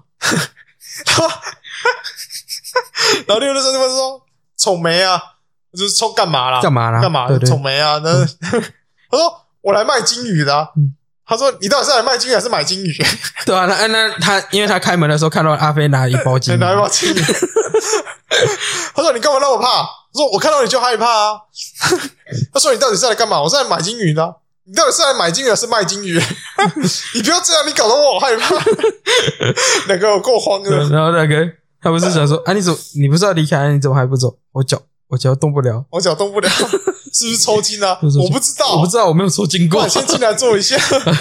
然后本来想要走，然后又被就又被带进去对啊对啊了。其实他也不想走，说真的，嗯因为他都来了，他其实就想把他他事情做完，这样就有点误打误撞那种感觉啦。嗯就是说真的啦，就是我看完《阿飞正传》，我觉得王家卫的电影没有说到很打动我的心里。嗯就是我觉得看完《重庆森林》之后，我觉得我错了。我觉得《重庆森林》真的非常好看，我不知道为什么，可能就是因为它有两个故事的手法去描写都市男女的一个感情烦恼啊。王家卫给你的东西也不是那么直接，对啊他是每次都是用很隐晦的方式去带到每个人在感情上都会面对的问题，嗯哼，所以每一句台词在电影里面都很重要。真的，整部不到两个小时的爱情文艺片，所要给你的东西就非常的多了。嗯所以我觉得听众如果在看这一部，我觉得建议可以看个两三次，因因为你每次看，你每次给你的东西就不一样。啊嗯或者是不同的时候，然后看的感觉也都不一样，像是你不同的年纪嘛，或者是你不同的感情经历之后，再看这一部就有不一样的感受，最好笑的是梁朝伟不是一直拿男配角吗？对啊吧？金像奖男配角，嗯梁朝伟凭着这部片拿下第三十一届金马奖最佳男主角，还有第十四届香港金像奖最佳男主角，成为双料影帝。而且导演在找他拍的时候，你知道吗？他还在录唱片，嗯，然后导演问他说：“你能不能来拍？”他说：“可以，但是我只有两个礼拜的时哼，间就。啊两个礼拜时”间然后，就说：“够了，够了，够了两个礼够拜 够，两个礼拜够。”然后那时候梁朝伟去的时候已经在拍了，已经在拍，所以他去拍的时候大概也只有一个礼拜吧。嗯对啊吧？根据 GQ 的采访，梁朝伟是说，他当时在拍的时候，导演根本就没告诉他剧本是什么，他也不会让你读剧本。嗯啊，他到片场之后，他就自己去揣摩那个角色，对啊去感受那个角色。然后他就说，这一部是他与导演拍的最快的一次，一个礼拜， 一个礼拜，你看他就一个礼拜，然后就靠了一个礼拜就拿了双料影帝。 嗯，可是我觉得多方面也是他有下足的功夫啦，然后一方面也是这几年来的历练，嗯，跟他年纪也有到了，我觉得他年纪也有到一定的程度，那个眼神看起来就不像以前那么深色，你知道吗？嗯，所以他真的开始在靠眼神，呃已经开始真的他眼神真的有变，嗯哎所以梁朝伟在此片得奖多半会是他自己下的功夫也很深啦，嗯他本身他本身也有很大的天赋嘛，对不对？对啊尤其是他每次他跟自己家里的东西对话的时候，我都觉得梁朝伟自己私底下是不是有干过这种毛事，你知道吗？我觉得就是他已经勾出那个梁朝伟私底下的那种的那种性格，嗯，生活习惯，就演出那种很自然，有没有？很自然就跟肥皂说话、啊，嗯，你以前肥嘟嘟的不是很好看吗？啊你为什么要因为这因为这件事搞得自己这样消瘦下嗯去？然后说要自暴自弃呢，把自己吃的这么胖，哎、对，是不是该减 肥了？因为阿飞把肥皂换新 到的，换新的然后啊，他跟肥皂说：“你怎么自暴自弃的把自己吃的这么胖呢？对啊你是不是该减肥了呢对对对对？”，哎，就有一种，因为他你知道他私底下其实没有那么的像台面上我们看到的样问子那，么外向，对对对，嗯他其实个人是蛮内向的，所以有可能是他个人私底下的样子，然后搬到台面上变成我们看到他现在演出的那个模样。所以才说他在演六六三的时候，其实六六三内心是很脆弱的，但是他当他穿上警察制服的时候，他就要表现的感觉很没事，嗯就是他觉得一副感觉好像没事的样子，可是他心里是十分脆弱的。嗯，他就是他只能用眼神透露出这个讯息，这样。对对嗯对，对他在这部片整部片都是用眼神在告诉你，他内心其实是很柔软的，就是一碰就碎那种情况。嗯，表面上在逞强，但是实际上已经脆弱不堪了。对啊，因为女友已经跑了，什么时候回来也不知道。他回来只收到一封信，嗯啊，他也没有勇气去面对那一封信。有没有勇气去看那一封信嗯对？啊对啊，就觉得哎，就没办法了。嗯，那当然了，王菲在里面的表现也相当亮眼，她完美诠释出阿黑这个角色活泼和可爱的一面。嗯可是就像你讲的，当你发现有一个人一直闯进你家的时候，其实你就觉得蛮恐怖的。我哦蛮恐 怖的。讲难听一点，讲难听一点，角色性别对调，可能就有不少人来抗议。对啊， 超恐怖的。就算不对调，以这个行为来讲，也是蛮恐怖的啊。对啊，虽然他没有做出什么糟糕的事情没有，啦但是有这种事情发生，就会让人家莫名的感到恐惧啊！当然我是取决于电影里面的剧情啊，现实世界不要干这种事。真的不要干这种鸟事 会，被会被招去警局的啊会。被告啊！哎，你到时候就会体会到警局的 WiFi 多么顺畅，警局的 WiFi 多么顺畅， 哎手铐多么的舒服。啊嗯不要不要不要不要不要去体会那种事情， 饭多么的好吃，哎反不要模仿里面的阿飞的行为啊！真的，哎茶多么的 回甘。只能喝一次，只只能喝有一一次。次，所以个人真的很喜欢这部电影啊，服务人员多么的和善，是 蛮合算的啦。所以我个人是真的很喜欢这部电影，那尤其是二二三在失恋的时候会去跑步嘛。嗯哼，那我个人习惯是这样，虽然我不是失恋，我是被女孩子拒绝，但我其实感觉都差不多啦。嗯因为跑步的时候会运动嘛，嗯会刺激你的那个多巴胺分泌，这样子哦，呃，会形成跑步者高潮，所以会让你心情比较愉悦一点，嗯这是很正常的。不像二二三里面讲的，就是 汗水挥发之后，你就不会想流泪了。没有嗯，你真的难过的时候，其实你跑步还是会想哭啦。边跑边哭， 那边跑边 哭。那电影所要给你的重点就是喜新厌旧，嗯，因为每个人都以为自己很痴情，不管是被拒绝或是对方甩啊，都以为我的真心可以让他回头。嗯我但我觉得其实人都是喜新厌旧，有了新对象，其实有没有他是根本没有什么差别。说真的，嗯就像二二三为了一句女走私犯的留言开心到不行，那也就像六六三遇到他的前女友才发现人家根本不在乎他，甚至已经交了新的对象。也就像他认识阿飞之后，也逐渐忘记分手的心情。嗯所以来说，喜新厌旧并不是不好啦，因为感情就像一个罐头，都有个期限嘛。嗯哼我们不应该为了一个过期的东西而去伤心欲绝。嗯，那我们也不必为了缅怀过去而把过去的感情留下来的东西给留着，嗯因为真正爱的东西会在你脑海里，嗯你哼，不用看到东西才去想起来，哎这才是爱情的一个本质在。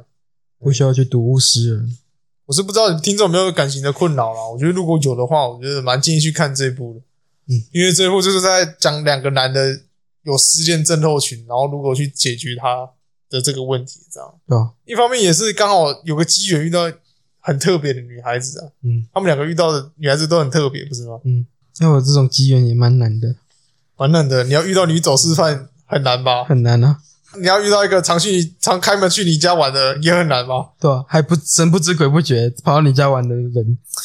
哎呀，把你家玩就算了，还把你家的东西换过一遍，我、那个很难哦。嗯真的很难。啊，附带一提就是重庆森林，为什么叫重庆森林？是因为它真的在尖沙咀的重庆大厦取景的。那重庆大厦有十八层楼高，里面汇集了各多亚非各国的商人啊、劳工啊，还有背包客啊，是全球化的缩影啊，所以才叫重庆森林。嗯嗯，那也只用了二十三天就拍出来了啦，嗯，加上后置花了两个月。那梁朝伟拍了这么多片，就只拍了这个，拿了双六影帝，感臭屌，这个肯定也没错啦，嗯也蛮讽刺的。说真的，真的。对啊，嗯东邪西毒，东成西就，在那边拍的要死要活的。 哎呀，然后一个重庆森林就搞成这样，嗯，直接拿双料影帝，对吧？本来还在做专辑，嗯，想想要好了拍一下，结果就双六影帝了。 哎 呀，所以刚才播放的《California Dreaming》就是有跟剧情有搭到了，对啊，有搭到，因为阿飞在里面放很吵的音乐，就是《California Dreaming》，嗯，嗯，他就是向往加州的那个温暖气候啦，对啊，对啊也就是一直他说他也是向往那种爱情，但是他没有很明显的去面对，就是没有很积极的去追求，你知道吗？对啊，对啊。也跟整个剧情有呼应到了，就是已经不再热络的东西，嗯然后你就想要再去回顾到那个热络的环境，嗯，啊，所以就在追求一个温暖的加州嘛，因为我刚才有说它里面的每一句台词都算蛮重要的嘛，也不能算蛮重要啊，就是蛮经典。蛮经典的啦。对对对对，最经典就是 金城武常讲的一句话，就是二二三。最接近的是，我跟他的距离只有零点零一公分。他遇到女走私犯也是嘛，对啊。然后他撞到阿飞的时候也是讲这句话。撞到阿飞他撞到阿飞，他最后不是又去小吃店买可乐喝嘛？哦，然后老板不是问他你又去跑步了？嗯，他说你这样不行啊，我介绍一个人给你，我介绍阿飞给你，阿飞哦也不错啊。然后他就看到旁边在擦那个玻璃的那个阿飞，哦哦，啊是个对对男对的，是个男的。啊，对对对，然后就跟老板说我不喜欢男的，然后老板就一头雾水说啊男的，然后他不是就走了吗？嗯然后一转身就撞到那个刚把那个货拖过来的阿飞，啊，嗯，然后他就说这句对话，对对对，我想起来了，对吧？我跟他最近的时候，我跟他之间的距离只有零点零一公分，他在六个小时后会爱上另外一个男人，嗯，他是这样说的吗？对不，对对对，嗯，好可怜，只有零点零一公分。我跟他最接近的时候，距离只有零点零一公分了、为什么好可怜？如果你够接近的话，可以到负十五公分。 哦，哦，你是指这哦，没有，他一直是指擦肩而我过，知道了，知道。。哎呀，对啊，他会讲这句话，是因为他有之前有讲过一句话，就是每天你都有机会跟别人擦身而过，对吧？你也许对他一无所知，不过也许有一天你可以跟他变成朋友或者是知己。每天你都有机会跟别人擦身而过，你也许对他一无所知，不过也许有一天他会变成你的朋友或者是知己。对吧？我觉得这句话跟刚才那一句话就前后呼前应，后呼应，嗯，蛮有意思的。对啊吧？那他失恋的时候会去跑步吗？嗯，因为跑步的时候可以将你身体里面的水分蒸发掉，我让我我让我不那么容易流泪。我是胡小的啦，干， 就 自我安慰啊，还是吧就真的是自我安慰啊，就是给自己一个借口，然后去发泄，然后又让自己流汗，然后就感觉自己不太会哭出来的感觉，嗯对啊吧？就这玩味。吃完 味。然后像林青霞所饰演的女走私犯，嗯从头到尾就只有一个造型嘛，嗯就是穿雨衣戴墨镜。嗯，然后她有时走在街上，她就她就说，不知道什么时候开始，我变成一个很小心的人。每一次穿雨衣，我都会戴太阳眼镜。你永远都不会知道什么时候会下雨，什么时候出太阳。因为这边有在一直是说感情这方面的问题。我懂，，就是有时候感情他，不知道会遇到什么样的问题，所以他做两手准备。呃，对对对，对嗯因为有时候爱情来的时候阴晴不定嘛，嗯，所面对到的问题就不一样。对啊吧？那与其我要去面对那问题的话，我不未雨绸缪，把东西都准备好，嗯然后就不用害怕。你知道吗对啊吧？像刚刚有说到那个嘛，分手那一天开始，我每天都买五月一号的凤梨罐头，嗯，那一句嘛，对不对？从分手的那一天开始，我每天都买一罐五月一号到期的凤梨罐头，因为凤梨是阿妹最爱吃的东西，而五月一号是我生日。我告诉我自己，当我买满三十罐的时候，他如果还不回来，这段感情就会过期。其实它这边有双关，你知道吗？怎么说？阿妹 M A Y，五月一号，哦，五月的英文是妹啊，哎 M A Y 阿妹，它这边是双关了、嗯，不知道从什么时候开始，在每一个东西上面都有一个日子。秋刀鱼会过期，肉酱也会过期，连保鲜纸都会过期。我开始怀疑，在这个世界上还有什么东西是不会过期的。它上面讲的其实蛮蛮有意思的。也蛮现实的。它意思是说每个东西都有一个期限嘛。它这边讲的是实体的东西，嗯，但实际上你套用在虚幻或者是没有实物的东西上也是可以的，对吧、就是像什是么爱感情啊、爱情啊亲情、友情，关系啊、嗯，羁绊或者是想法之类的，反正就是那些虚无缥缈、没有特定定义的东西都可能会改变，嗯，对吧？总有一天它就会变质变样。你也觉得每个东西都有一个期限吗？我觉得不是有有有个期限的问题，嗯，而是有一个契机，有点像是引火点的感觉，有个引火点促使它去改变，不见得是过期，而是有一个让它改变的转捩点。你只是不知道那个引火点、转捩点是什么东西。我是觉得每个东西其实都有一个期限的嗯，但这个期限的长短取决在你自己身上，当然对方也取决在对方身上，就看当下的感觉如何嘛。嗯如果对方觉得期限就是到这边的话，那就是过期了，嗯你，也不能勉强人家嘛。对啊吧？你总不可能拿了一颗过期的罐头说：“哎、这罐没有过期哦。”啊，就不合理啊！嗯我是觉得这样啊，我觉得，所以我才觉得说，每段东西其实都一定一定有它的期限，嗯只是说取决于在你或是他人身上，这样去决定他的日子，这样。啊嗯，所以他后面才说那句话：如果记忆也是罐头的话，我希望这罐罐头不会过期。如果一定要加一个日子的话，我希望它是一万年。如果鸡也是一个罐头的话，我希望这一块罐头不会过期。如果一定要加一个日子的话，我希望它是一万年。就蛮有意思的，嗯，就有呼应到我刚才说的那句话。对啊那六六三这边我，六六三这边的语句，我觉得大家都还好，啊会吗？有啊，就是他，就他讲那一段嘛。我以为我会跟他在一起很久，就像一架加满油的飞机一样，可以飞得很远。谁知道飞机中途转转站战，然后我觉得也可以呼应到他跟老板讨论到换换口味的问题，嗯他想换换口味嘛。嗯，所以他就没有再跟警察交往了。因为厨师老板他买炸鱼薯条回家之后，厨师老板问他嘛，嗯，他说他想换换口味，也对啦，宵夜有那么多选择，何况是男友。对吧？好好的厨师沙拉换什么炸鱼薯条？ 所以到这句话，你就大可以发现，其实厨师沙拉从头到尾都是六六三六六三自己，自己在吃，嗯呃，也包括他自己。嗯，呃，那炸鱼薯条，当他买回去吃的时候，才发现炸鱼薯条哦感觉蛮不错吃的，嗯所以他就间接赞同他女朋友做这件事，你知道吗？对吧？啊对吧？嗯，好好的厨师沙拉换什么炸鱼薯 条？那么我说，可是老板的安慰也蛮不错的啊，他说小事啊，他不换换口味，又怎么知道你真材实料？嗯，这边回老板回答蛮算蛮有料的，你觉对得啊对吗？对对，早晚会回来找你的，你放心。嗯不是啊，老板安慰的蛮蛮屌的，你知道吗？嗯然后之后他就在家里大扫除了嘛，对啊吧？然后他就说我好像在整理跑道一样，准备第二架飞机降落。那他就把女友的职业当成他的心情，然后下去讲这句话呢。嗯也代表他其实真的也蛮看重他那个女朋友。因为毕竟是在高空认识的嘛，是啊，对啊，所以我觉得这部真的是很有意思啊。嗯，然后他给的感觉也很棒。那他跟东邪西毒比的话，就是东邪西毒是给你没有开始的感情，嗯然后重庆森林就是给你就是已已经经结束的的感感情。情，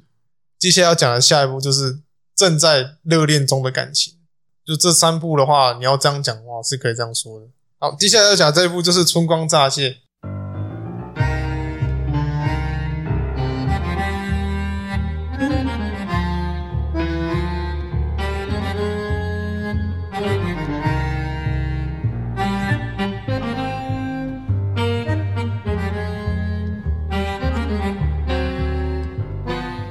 Happy Together 是一九九七年，是王家卫导演的一部香港电影啊。那主要故事是发生在阿根廷，描述张国荣与梁朝伟所饰演一对的男同志伴侣的爱情故事。本片获得五十届坎城影展最佳导演奖，并获得该电影节金棕榈奖和最佳男主角提名。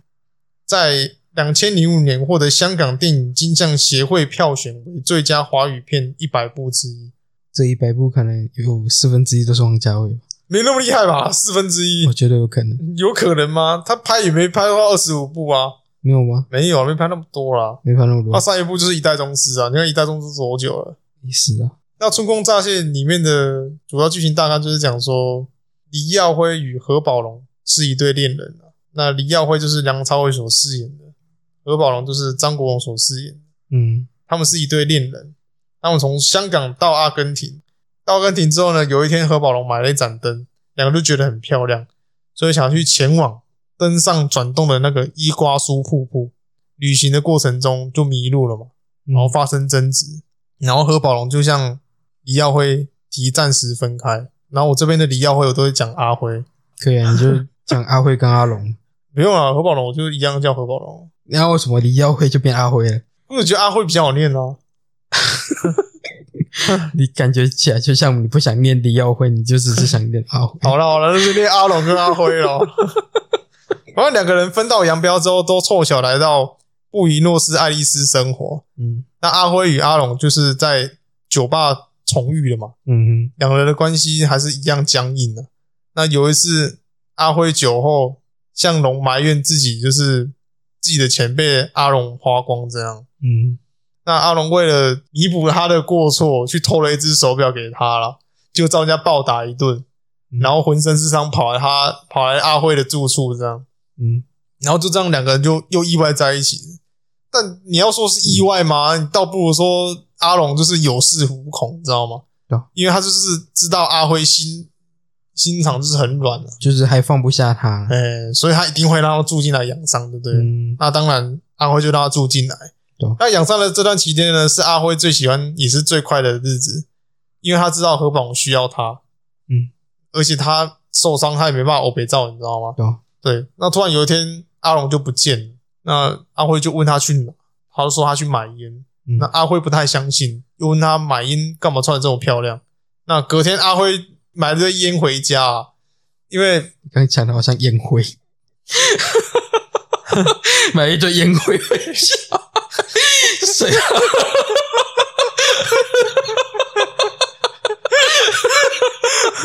我怎么要买一堆烟灰啊？是我会把它泼到地上。买了一堆烟回家，烟回家，变烟回家，买了一堆烟回家 嘛，回家回家，回家，不是烟灰，烟 灰是买一堆烟回家， 啊，呃，回家。然后阿辉问他去哪，他说呃靠北啊，那时候断了啦。拿着阿辉买了一堆烟回家，然后阿辉又把它拿去拿，拿去拿，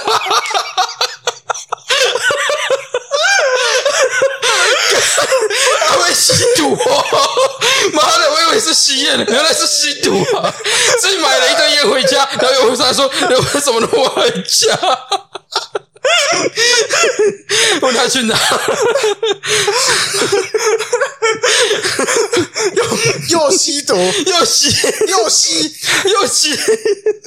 哦，干就被乱一个他妈念起来就很怪。自己刚刚念起来很怪，我指出来而已，好不好？反正隔天阿辉就买一堆烟回家，但阿龙不开心的就把烟拨到地上，嗯因为他知道阿辉想要占有他，不想让他自由，嗯想要把他囚禁在这套房子里面。对啊然后就日复一日嘛。那阿龙的伤也渐渐恢复，他就开始往外跑。突然有一天就，阿龙就找不到他的护照，你知道吗？然后原来就是阿辉把他的护照藏起来，于是两人又吵了一架，然后就分开了。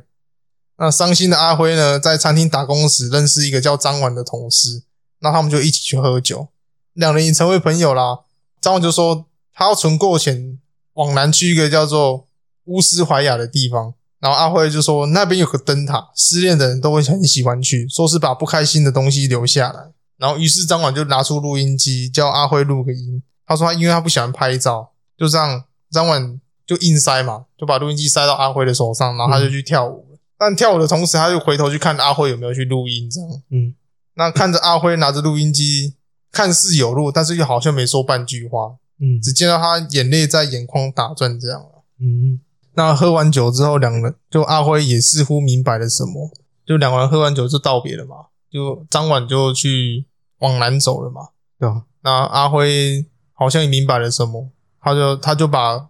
餐厅的工作改成屠宰场的工作，想要存够了钱飞回香港。嗯嗯，那在离开之前呢，他想要再去看一次之前他跟阿龙约定要去看的伊瓜苏瀑布。嗯那阿辉搬走之后呢，阿龙就打电话来，可是房东说阿辉已经搬走了。实锤之位的阿龙终于明白，他是多么不珍惜，多么的傻。嗯，嗯人跑了，他才想要去找他，这样就这样。张婉也来到了世界的尽头——乌斯怀亚，嗯最靠近南极的一座灯塔。他答应过阿辉要把他不开心的事留在这边，但他听到录音机的时候，只听到一些微微的声音。那至于听到什么声音，我觉得这边给听众自己看了。那至于阿辉，倒是真的有在离开阿根廷之前有到那个瀑布，嗯，那他也留下了那句话，他说：“虽然兜兜转转走了很多冤枉路，我终于来到伊瓜苏，但我觉得很难过，因为我始终认为站在这瀑布下应该有两个人。雖然兜兜轉轉行咗好多冤枉路，我終於嚟到伊娃蘇。嗰日我好難過，因為我始終都覺得企喺呢個瀑布下面嘅應該有兩個人。因为最后只有他一个人去嘛。所以我第一次看完《春光乍泄》的时候，我还真的在回想说，他啊到底是要给我什么东西，你知道吗？嗯哼，因为他要给的资讯量太大，尤其是开头男男全身裸光在床上激战，有没有？嗯对，这一幕蛮蛮震撼的。可能是我不常看男男的东西啦，嗯，之后事后我看了影评，我又去看了第二次，我才发现他想要给你的就是明白那种分分合合的爱情的是最让人痛苦、最让人难过的事，不是吗？嗯我知道有些有些人就是感情一谈就是十几年嘛，嗯哼，但我你能保证说这十几年都是很爱对方的吗？对啊，我而且你也不我你在真正相处在一起之前，你完全不会，你不会完全到理解对方是什么人，嗯什么样的人，嗯，所以就有可能你可能在一起之后，你才发现对方是个像阿龙这样的人，嗯，知道另一半很爱他，所以有恃无恐的做一些非常的欲举或者是一些疯狂的行为，嗯，对啊，但是这一段就是要讲述说，如果发现有可能这种问题的话，与其一直痛苦下去，你不如就早点解决这个问题。因为我一直是说，就算认识十几年的感情啊啦，嗯我觉得中间也会像电影里面做的一样，也是会有分分合合的一个桥段。你不可能真的十几年下来，你们两个都感情都没有说什么吵架什么的，嗯黑伯科林啊，因为毕竟吵架也是一种沟通嘛。哼，那你势必吵架一定会有分开一段之日，就是让双方冷静一下，嗯哼，就像电影里面的李耀辉和何宝龙一样，就常常分开又在一起，分开又在一起。不过最后阿辉这边就决定下定决心不再跟他在一起了，就本来藕断丝连的，然后就直接断舍离，因为他发现阿龙就是有恃无恐，有恃无恐，呃，食髓知味，知道他一定会回他，嗯一定会接受他，对啊吧、嗯，所以他就决定结束这段感情了啦。嗯哼，像开头的黑白画面啊，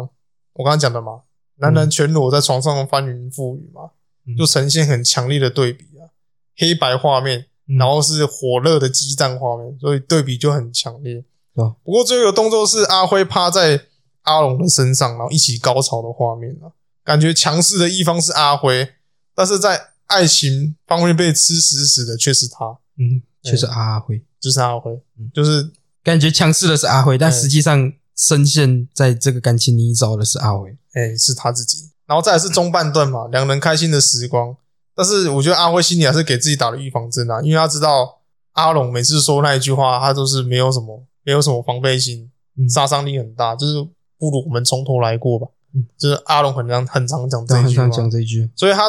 中半段他进来他家养伤的时候，阿龙又讲了这句话，阿辉自己心里给自己打了预防针，因为他知道阿龙康复后会就会跟以前一样。嗯，那在养伤这段时间是阿辉最快乐的时候，快乐到生病的时候被阿龙叫起来煮饭。但是他虽然很生气啊，但是他还是甘之如饴啊。嗯，我觉得这段真的很好笑。对啊嗯他不是被那个阿龙找去晨运吗？就晨跑这高样，晨跑，啊就冷到靠背。结果那个阿辉生病嘛，嗯，然后阿龙就跟他说：“怎样你起不起得来啊？”嗯然后阿辉就说：“你怎样你你到底要你到底要干嘛？”嗯，说起来做饭啊，我已经两天 没两天没吃东西，对对对肚子很饿啊。 哦，你有没有搞错啊？你叫一个他妈已经生病躺在床上的人做饭给你吃，对啊。然后就下一个画面骂，完下一骂完下一个画面，他就在抱着一大堆衣服，哎然后在那边炒饭 打蛋。对，他就他就裹着那个棉被，然后在厨房在那边炒饭。嗯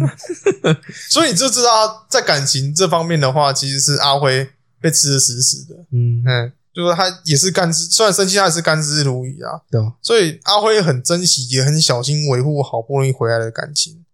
但你知道，终究抵不过现实的残酷，阿龙还是走了。阿辉就很气自己，啊明明知道这一切来得快，去得也快，但是他还是心软。对于这段感情，阿辉还是无能为力。对啊。其实他多少就知道阿龙是一只向往自由的小鸟，嗯对吧？他现在翅膀受伤了，飞不动，嗯，之后只好在诶、在鸟笼里面被他照顾。嗯但实际上他好了之后，他就巴不得赶快飞出鸟笼那种感觉。对啊吧、因为我觉得这边阿龙有点在利用他那种感觉，嗯可，是我觉得阿龙心里还是爱他的。算爱吗？可能对他来讲是爱吧，但是实际上他可能就是只是想享受这种被照顾、被捧起来的感觉，就两个人对于爱情的观念就不一样，那就不一样就了。不一样。那阿龙又再次离开了阿辉嘛，嗯哼，那阿辉心里是复杂与纠结，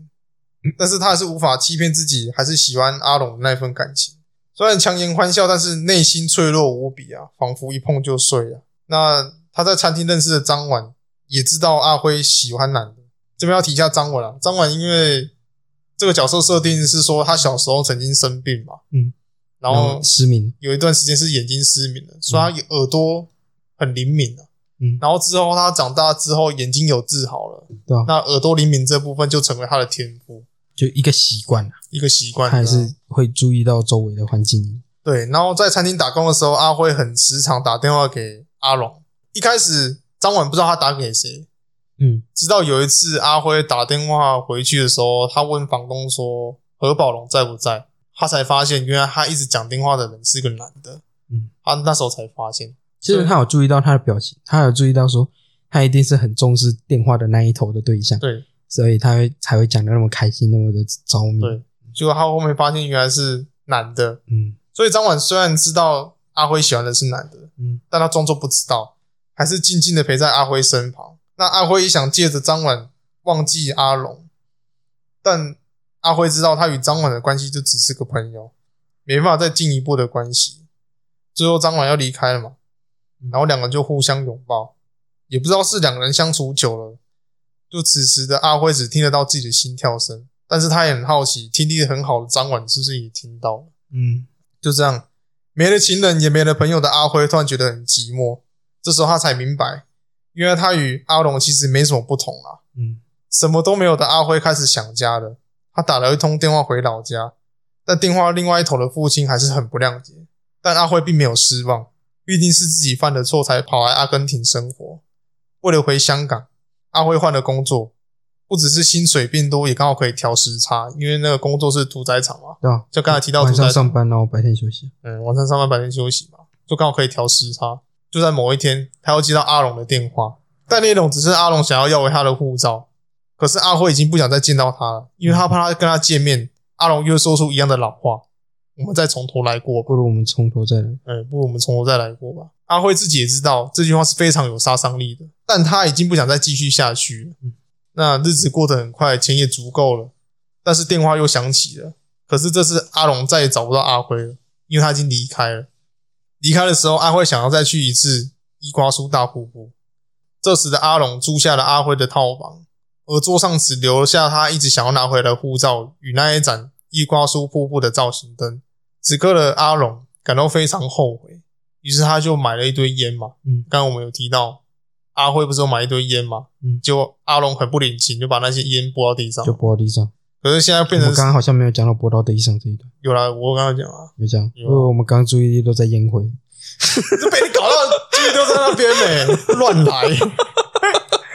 就搞得现在变成阿龙去买买一堆香烟回来，嗯，然后在沙发上铺了棉被，因为那时候他们两个一起住的时候，阿辉是睡沙发，对啊，然阿后阿辉是龙睡沙发阿龙是睡床，床，嗯，对，所以他在沙发铺了棉被，然后把套房打扫得干干净净，静静的等待阿辉会回心转意。但是他开了门，只有看到空荡荡的走廊和寂静的风声。于是他回到房里，望着瀑布登上的两个人，心中的懊悔化成泪水，不断夺眶而出。而另外一头的阿辉也来到了瀑布，这时候他终于明白了一些事情。虽然只有自己一个人到了这个瀑布，但实质上也算是两个，只是阿龙看到了是登上的瀑布，那瀑布的水不断打在阿辉的脸上，他已经分不清是泪水还是河水，因为他知道他们俩这段感情就跟这个瀑布一样，只有向下流，不可能再有回头的机会。而另一边，美洲大陆南面最后一座灯塔，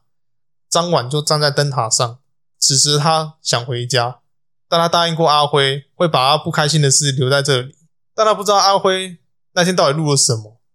就这样，要回台湾的前一个晚上，张婉又回到与阿辉相遇的布宜诺斯艾利斯，因为他想跟他说声再见，但没有人知道他去哪了。这时候电影画面就来到台湾嘛，对啊，是很突然那种。然后很突然就直接过场，直接转到台湾。嗯，管如果能找到台湾嘛，画面来到了台湾，原来是黎耀辉，阿辉回到香港必须在台湾转机，所以这一天他来到辽宁街的夜市，热闹的街道人群摩肩擦踵，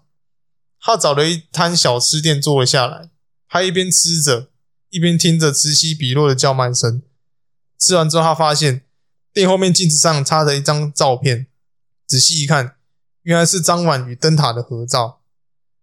阿辉假装要借电话，拿走了那张相片。虽然他没看到小张，但他已经知道怎么找他了。他也明白为什么小张可以这样开开心心的四处跑，因为他知道自己有个地方可以回去。与自己不同的是，阿辉不知道如何面对自己的父亲，但也只能到时候再说了。此时音乐响起，是海龟乐队的《Happy Together》。画面转到了繁华的台北市，宛如是在诉说着面对稍纵即逝的人生，我们只能活在当下。 Day and night, it's only right to think about the girl you love and hold her tight. So happy together. If I should call you up, invest a dime, and you say you belong to me, I lose my mind. Imagine how the world could be so very fine, so happy together. I can't see me loving nobody but you for all my life. When you're with me, baby, the skies will be blue for all my life. Me and you, and you and me, no matter how they toss the dice, it had to be. The only one for me is you, and you for me. So happy together. I can't see me loving nobody but you for all my life. When you're with me, baby, the skies will be blue for all my life. Me and you, and you and me, no matter how they toss the dice, it had to be. The only one for me is you, and you for me. so happy together.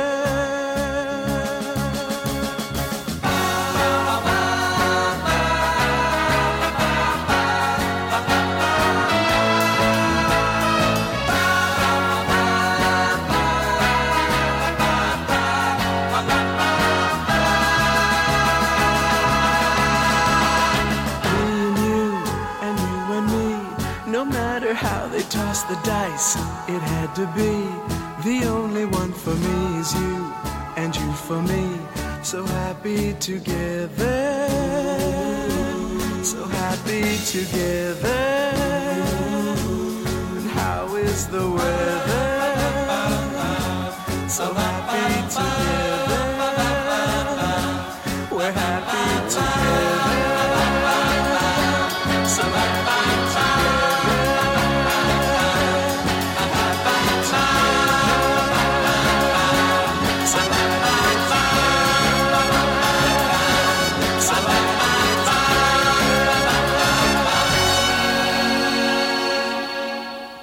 这是我对于整个电影段落的一个心得啦。嗯，然后他后面后面在节目上，阿辉其实有表现出那种他不知道怎么回去面对香港的父亲的那种嗯，不安筹措的那种感觉。我觉得他在节目上有在回想说他这一路走来的那种感觉，嗯，就像我刚才讲的稍纵即逝嘛，对吧、啊受众所就是以要活在当下，渐渐明白说，与其去回想过去的事，倒不如就活在当下。就像你讲的，他要如何去面对他的父亲这样对啊对啊。还有瀑布那一段，嗯瀑布那一段其实有表达出他知道已经来到尽头，嗯不管是旅程的尽头还是感情的尽头，嗯他知道再也不是两个人，两个人都有自己各自的那种类似归宿吧，就是对感情的一种分歧，嗯就走到终点了嘛。嗯，然后本来觉得应该是两个人，但实际上就只剩他一个人，我觉得是这种感觉，有点不胜唏嘘那种感觉。不用唏嘘啊，对吧？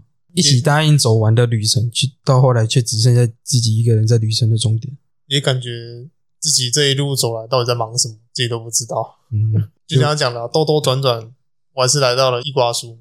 对啊，呃，他是说兜兜转转，虽然走了很多冤枉路，嗯但是还到还是来到了易瓜叔。你知道吗嗯，哦，而且还有一段，嗯，这边我觉得可以提到一下，他们两个人的价值观不同，其实早在一开始的时候就已经有了。在旅程上，他们不是阿龙买了一台车，哦对对，嗯阿龙但买车，但是阿辉想要坐公车。阿辉觉得，因为你买了这台破车，要发也发不动，嗯然后实际上不如坐公车还比较快，比较有用嗯的那种感觉。但是阿龙就觉得有一台车，他才决定自己要去哪嗯，的那种想法。对，尽管是台破车，对啊，对吧？然后还有他不是叫他下去推车，嗯叫他下去推车，结果推了之后，他就往前开了好长一段路，嗯然后让阿辉一个人在后面后面追赶他。嗯就是他这一段已经有把整个剧情演出来，精华的部分演出来，哦对，嗯，就是阿龙自己一个人展翅高飞，就让阿辉一个人在后面追他。努力的追，这一次他追了，但是之后就没有再继续但追也是下去枉然啦、嗯，徒劳无功啊。对吧？你追不到，所以我就觉得，虽然本片叫做《Happy Together》，但从头到尾最开心的，就像我刚才提到了嘛，嗯，就是阿龙受伤的时候，阿辉照顾他的那段时间。对啊吧？其实这段感情双方都呈现一个很要不得的状态，嗯阿辉就呈现一个绑架式爱情，然后阿龙就呈现一个自由式爱情嘛。嗯哼，但两个人爱情观念明就天差地远，但是双方都不想放弃对方。或许像曹孟德讲的，“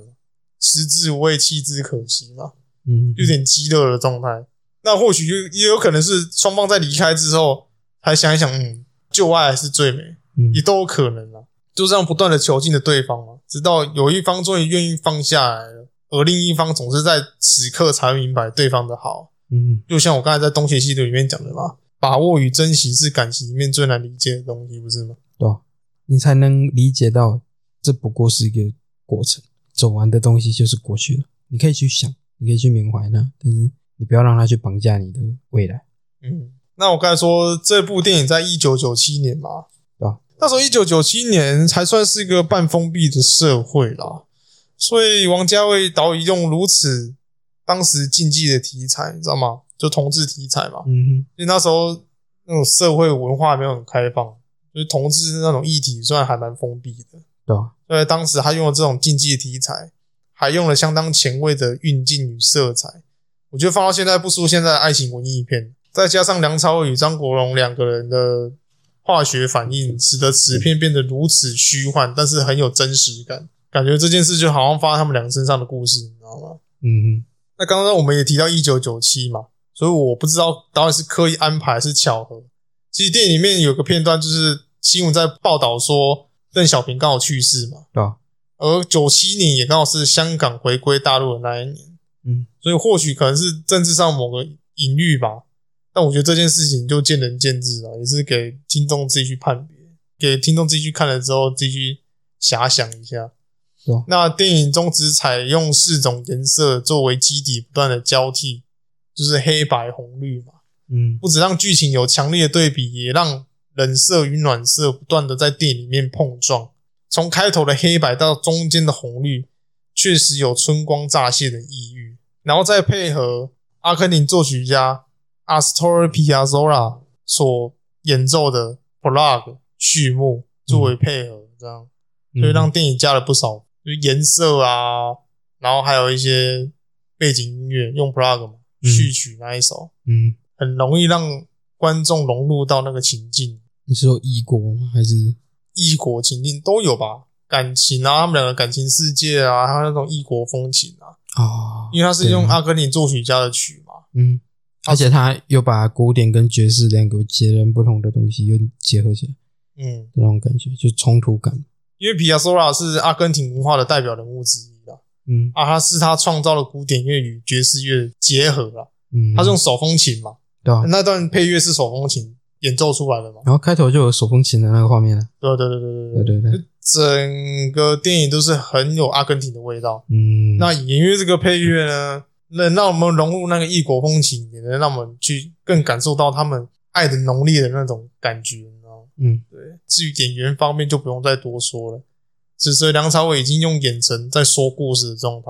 他演技已经大获肯定了，然后实际上他的他的一种个人风格已经越来越成熟了。嗯对，就是不光是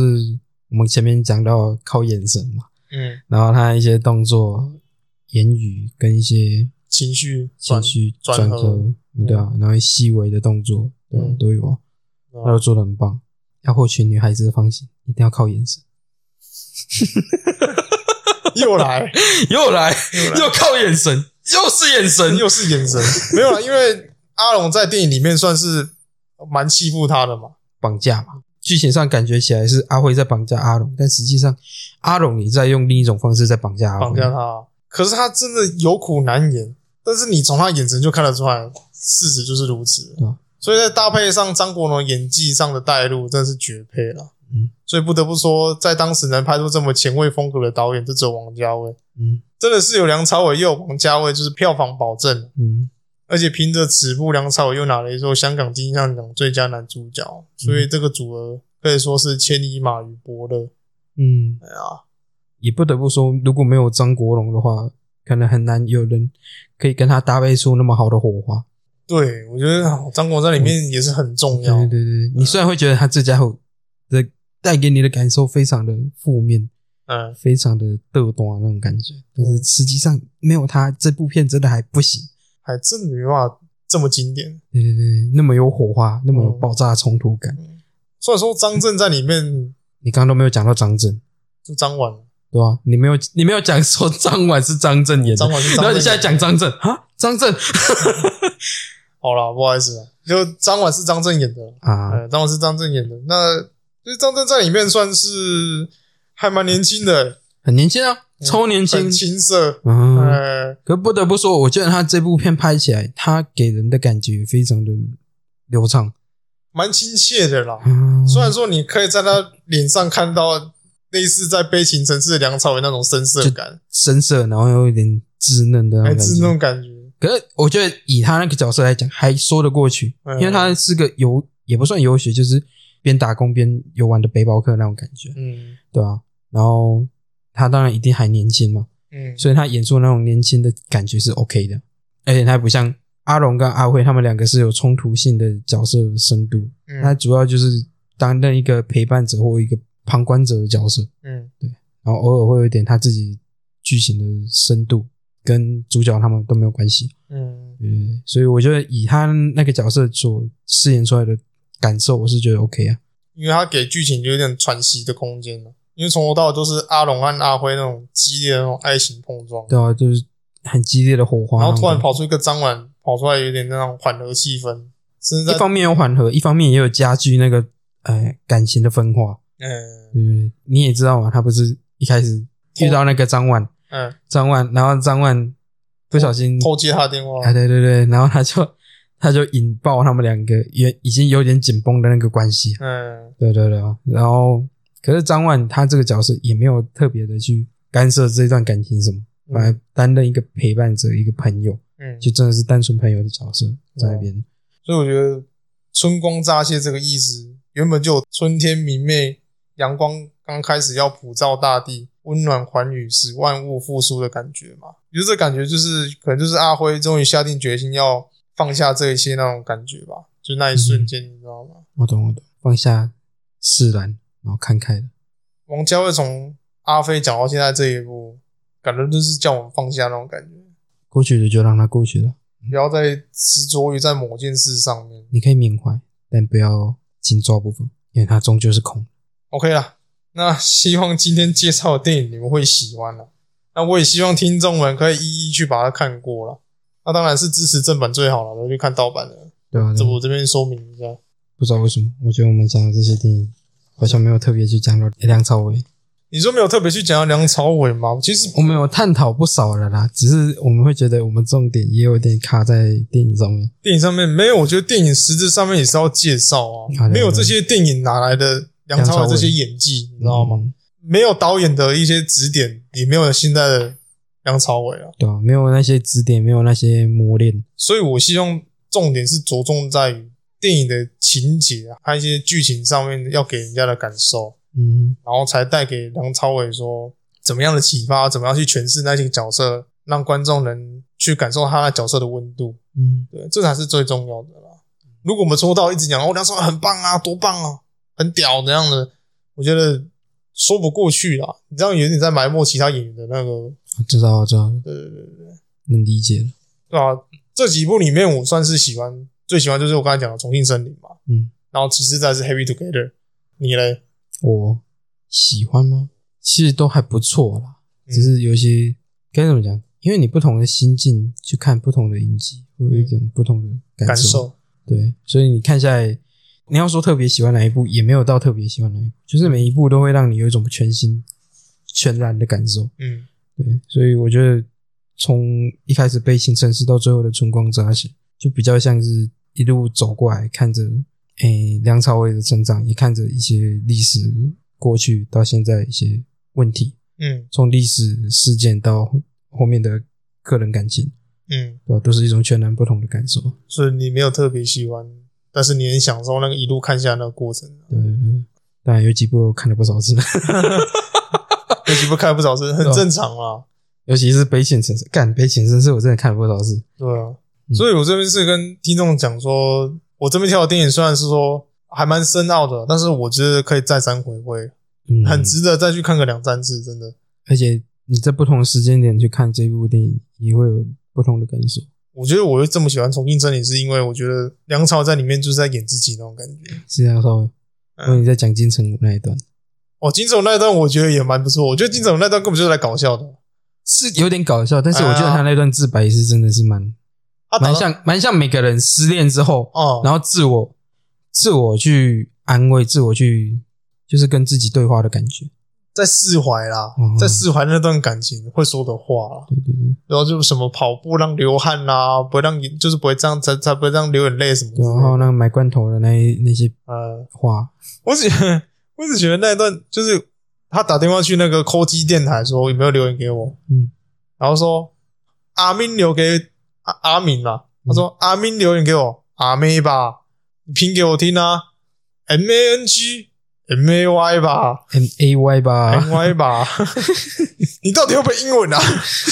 不想面对事实有不没小有？心对事实，然后可是他他也是面对事实打给了阿明有没有？嗯，他找我又干嘛？跑步你也失恋了、比赛跑步这么私密的事情你也跑给人家看，神经病啊你！然后就把电话挂。对，把电话挂了。我觉得，我觉得真的是超好笑的。对，蛮好笑的。不过我觉得他，你知道金城武他这段对白，嗯，好像也影响到他自己后来的一些影视作品产出，就会常常有那种他自己独特的对白。你有注意到吗？哦有啊，就是像武，哎，是武侠吗嗯武侠他不是演一个角色，然后他嗯常常也、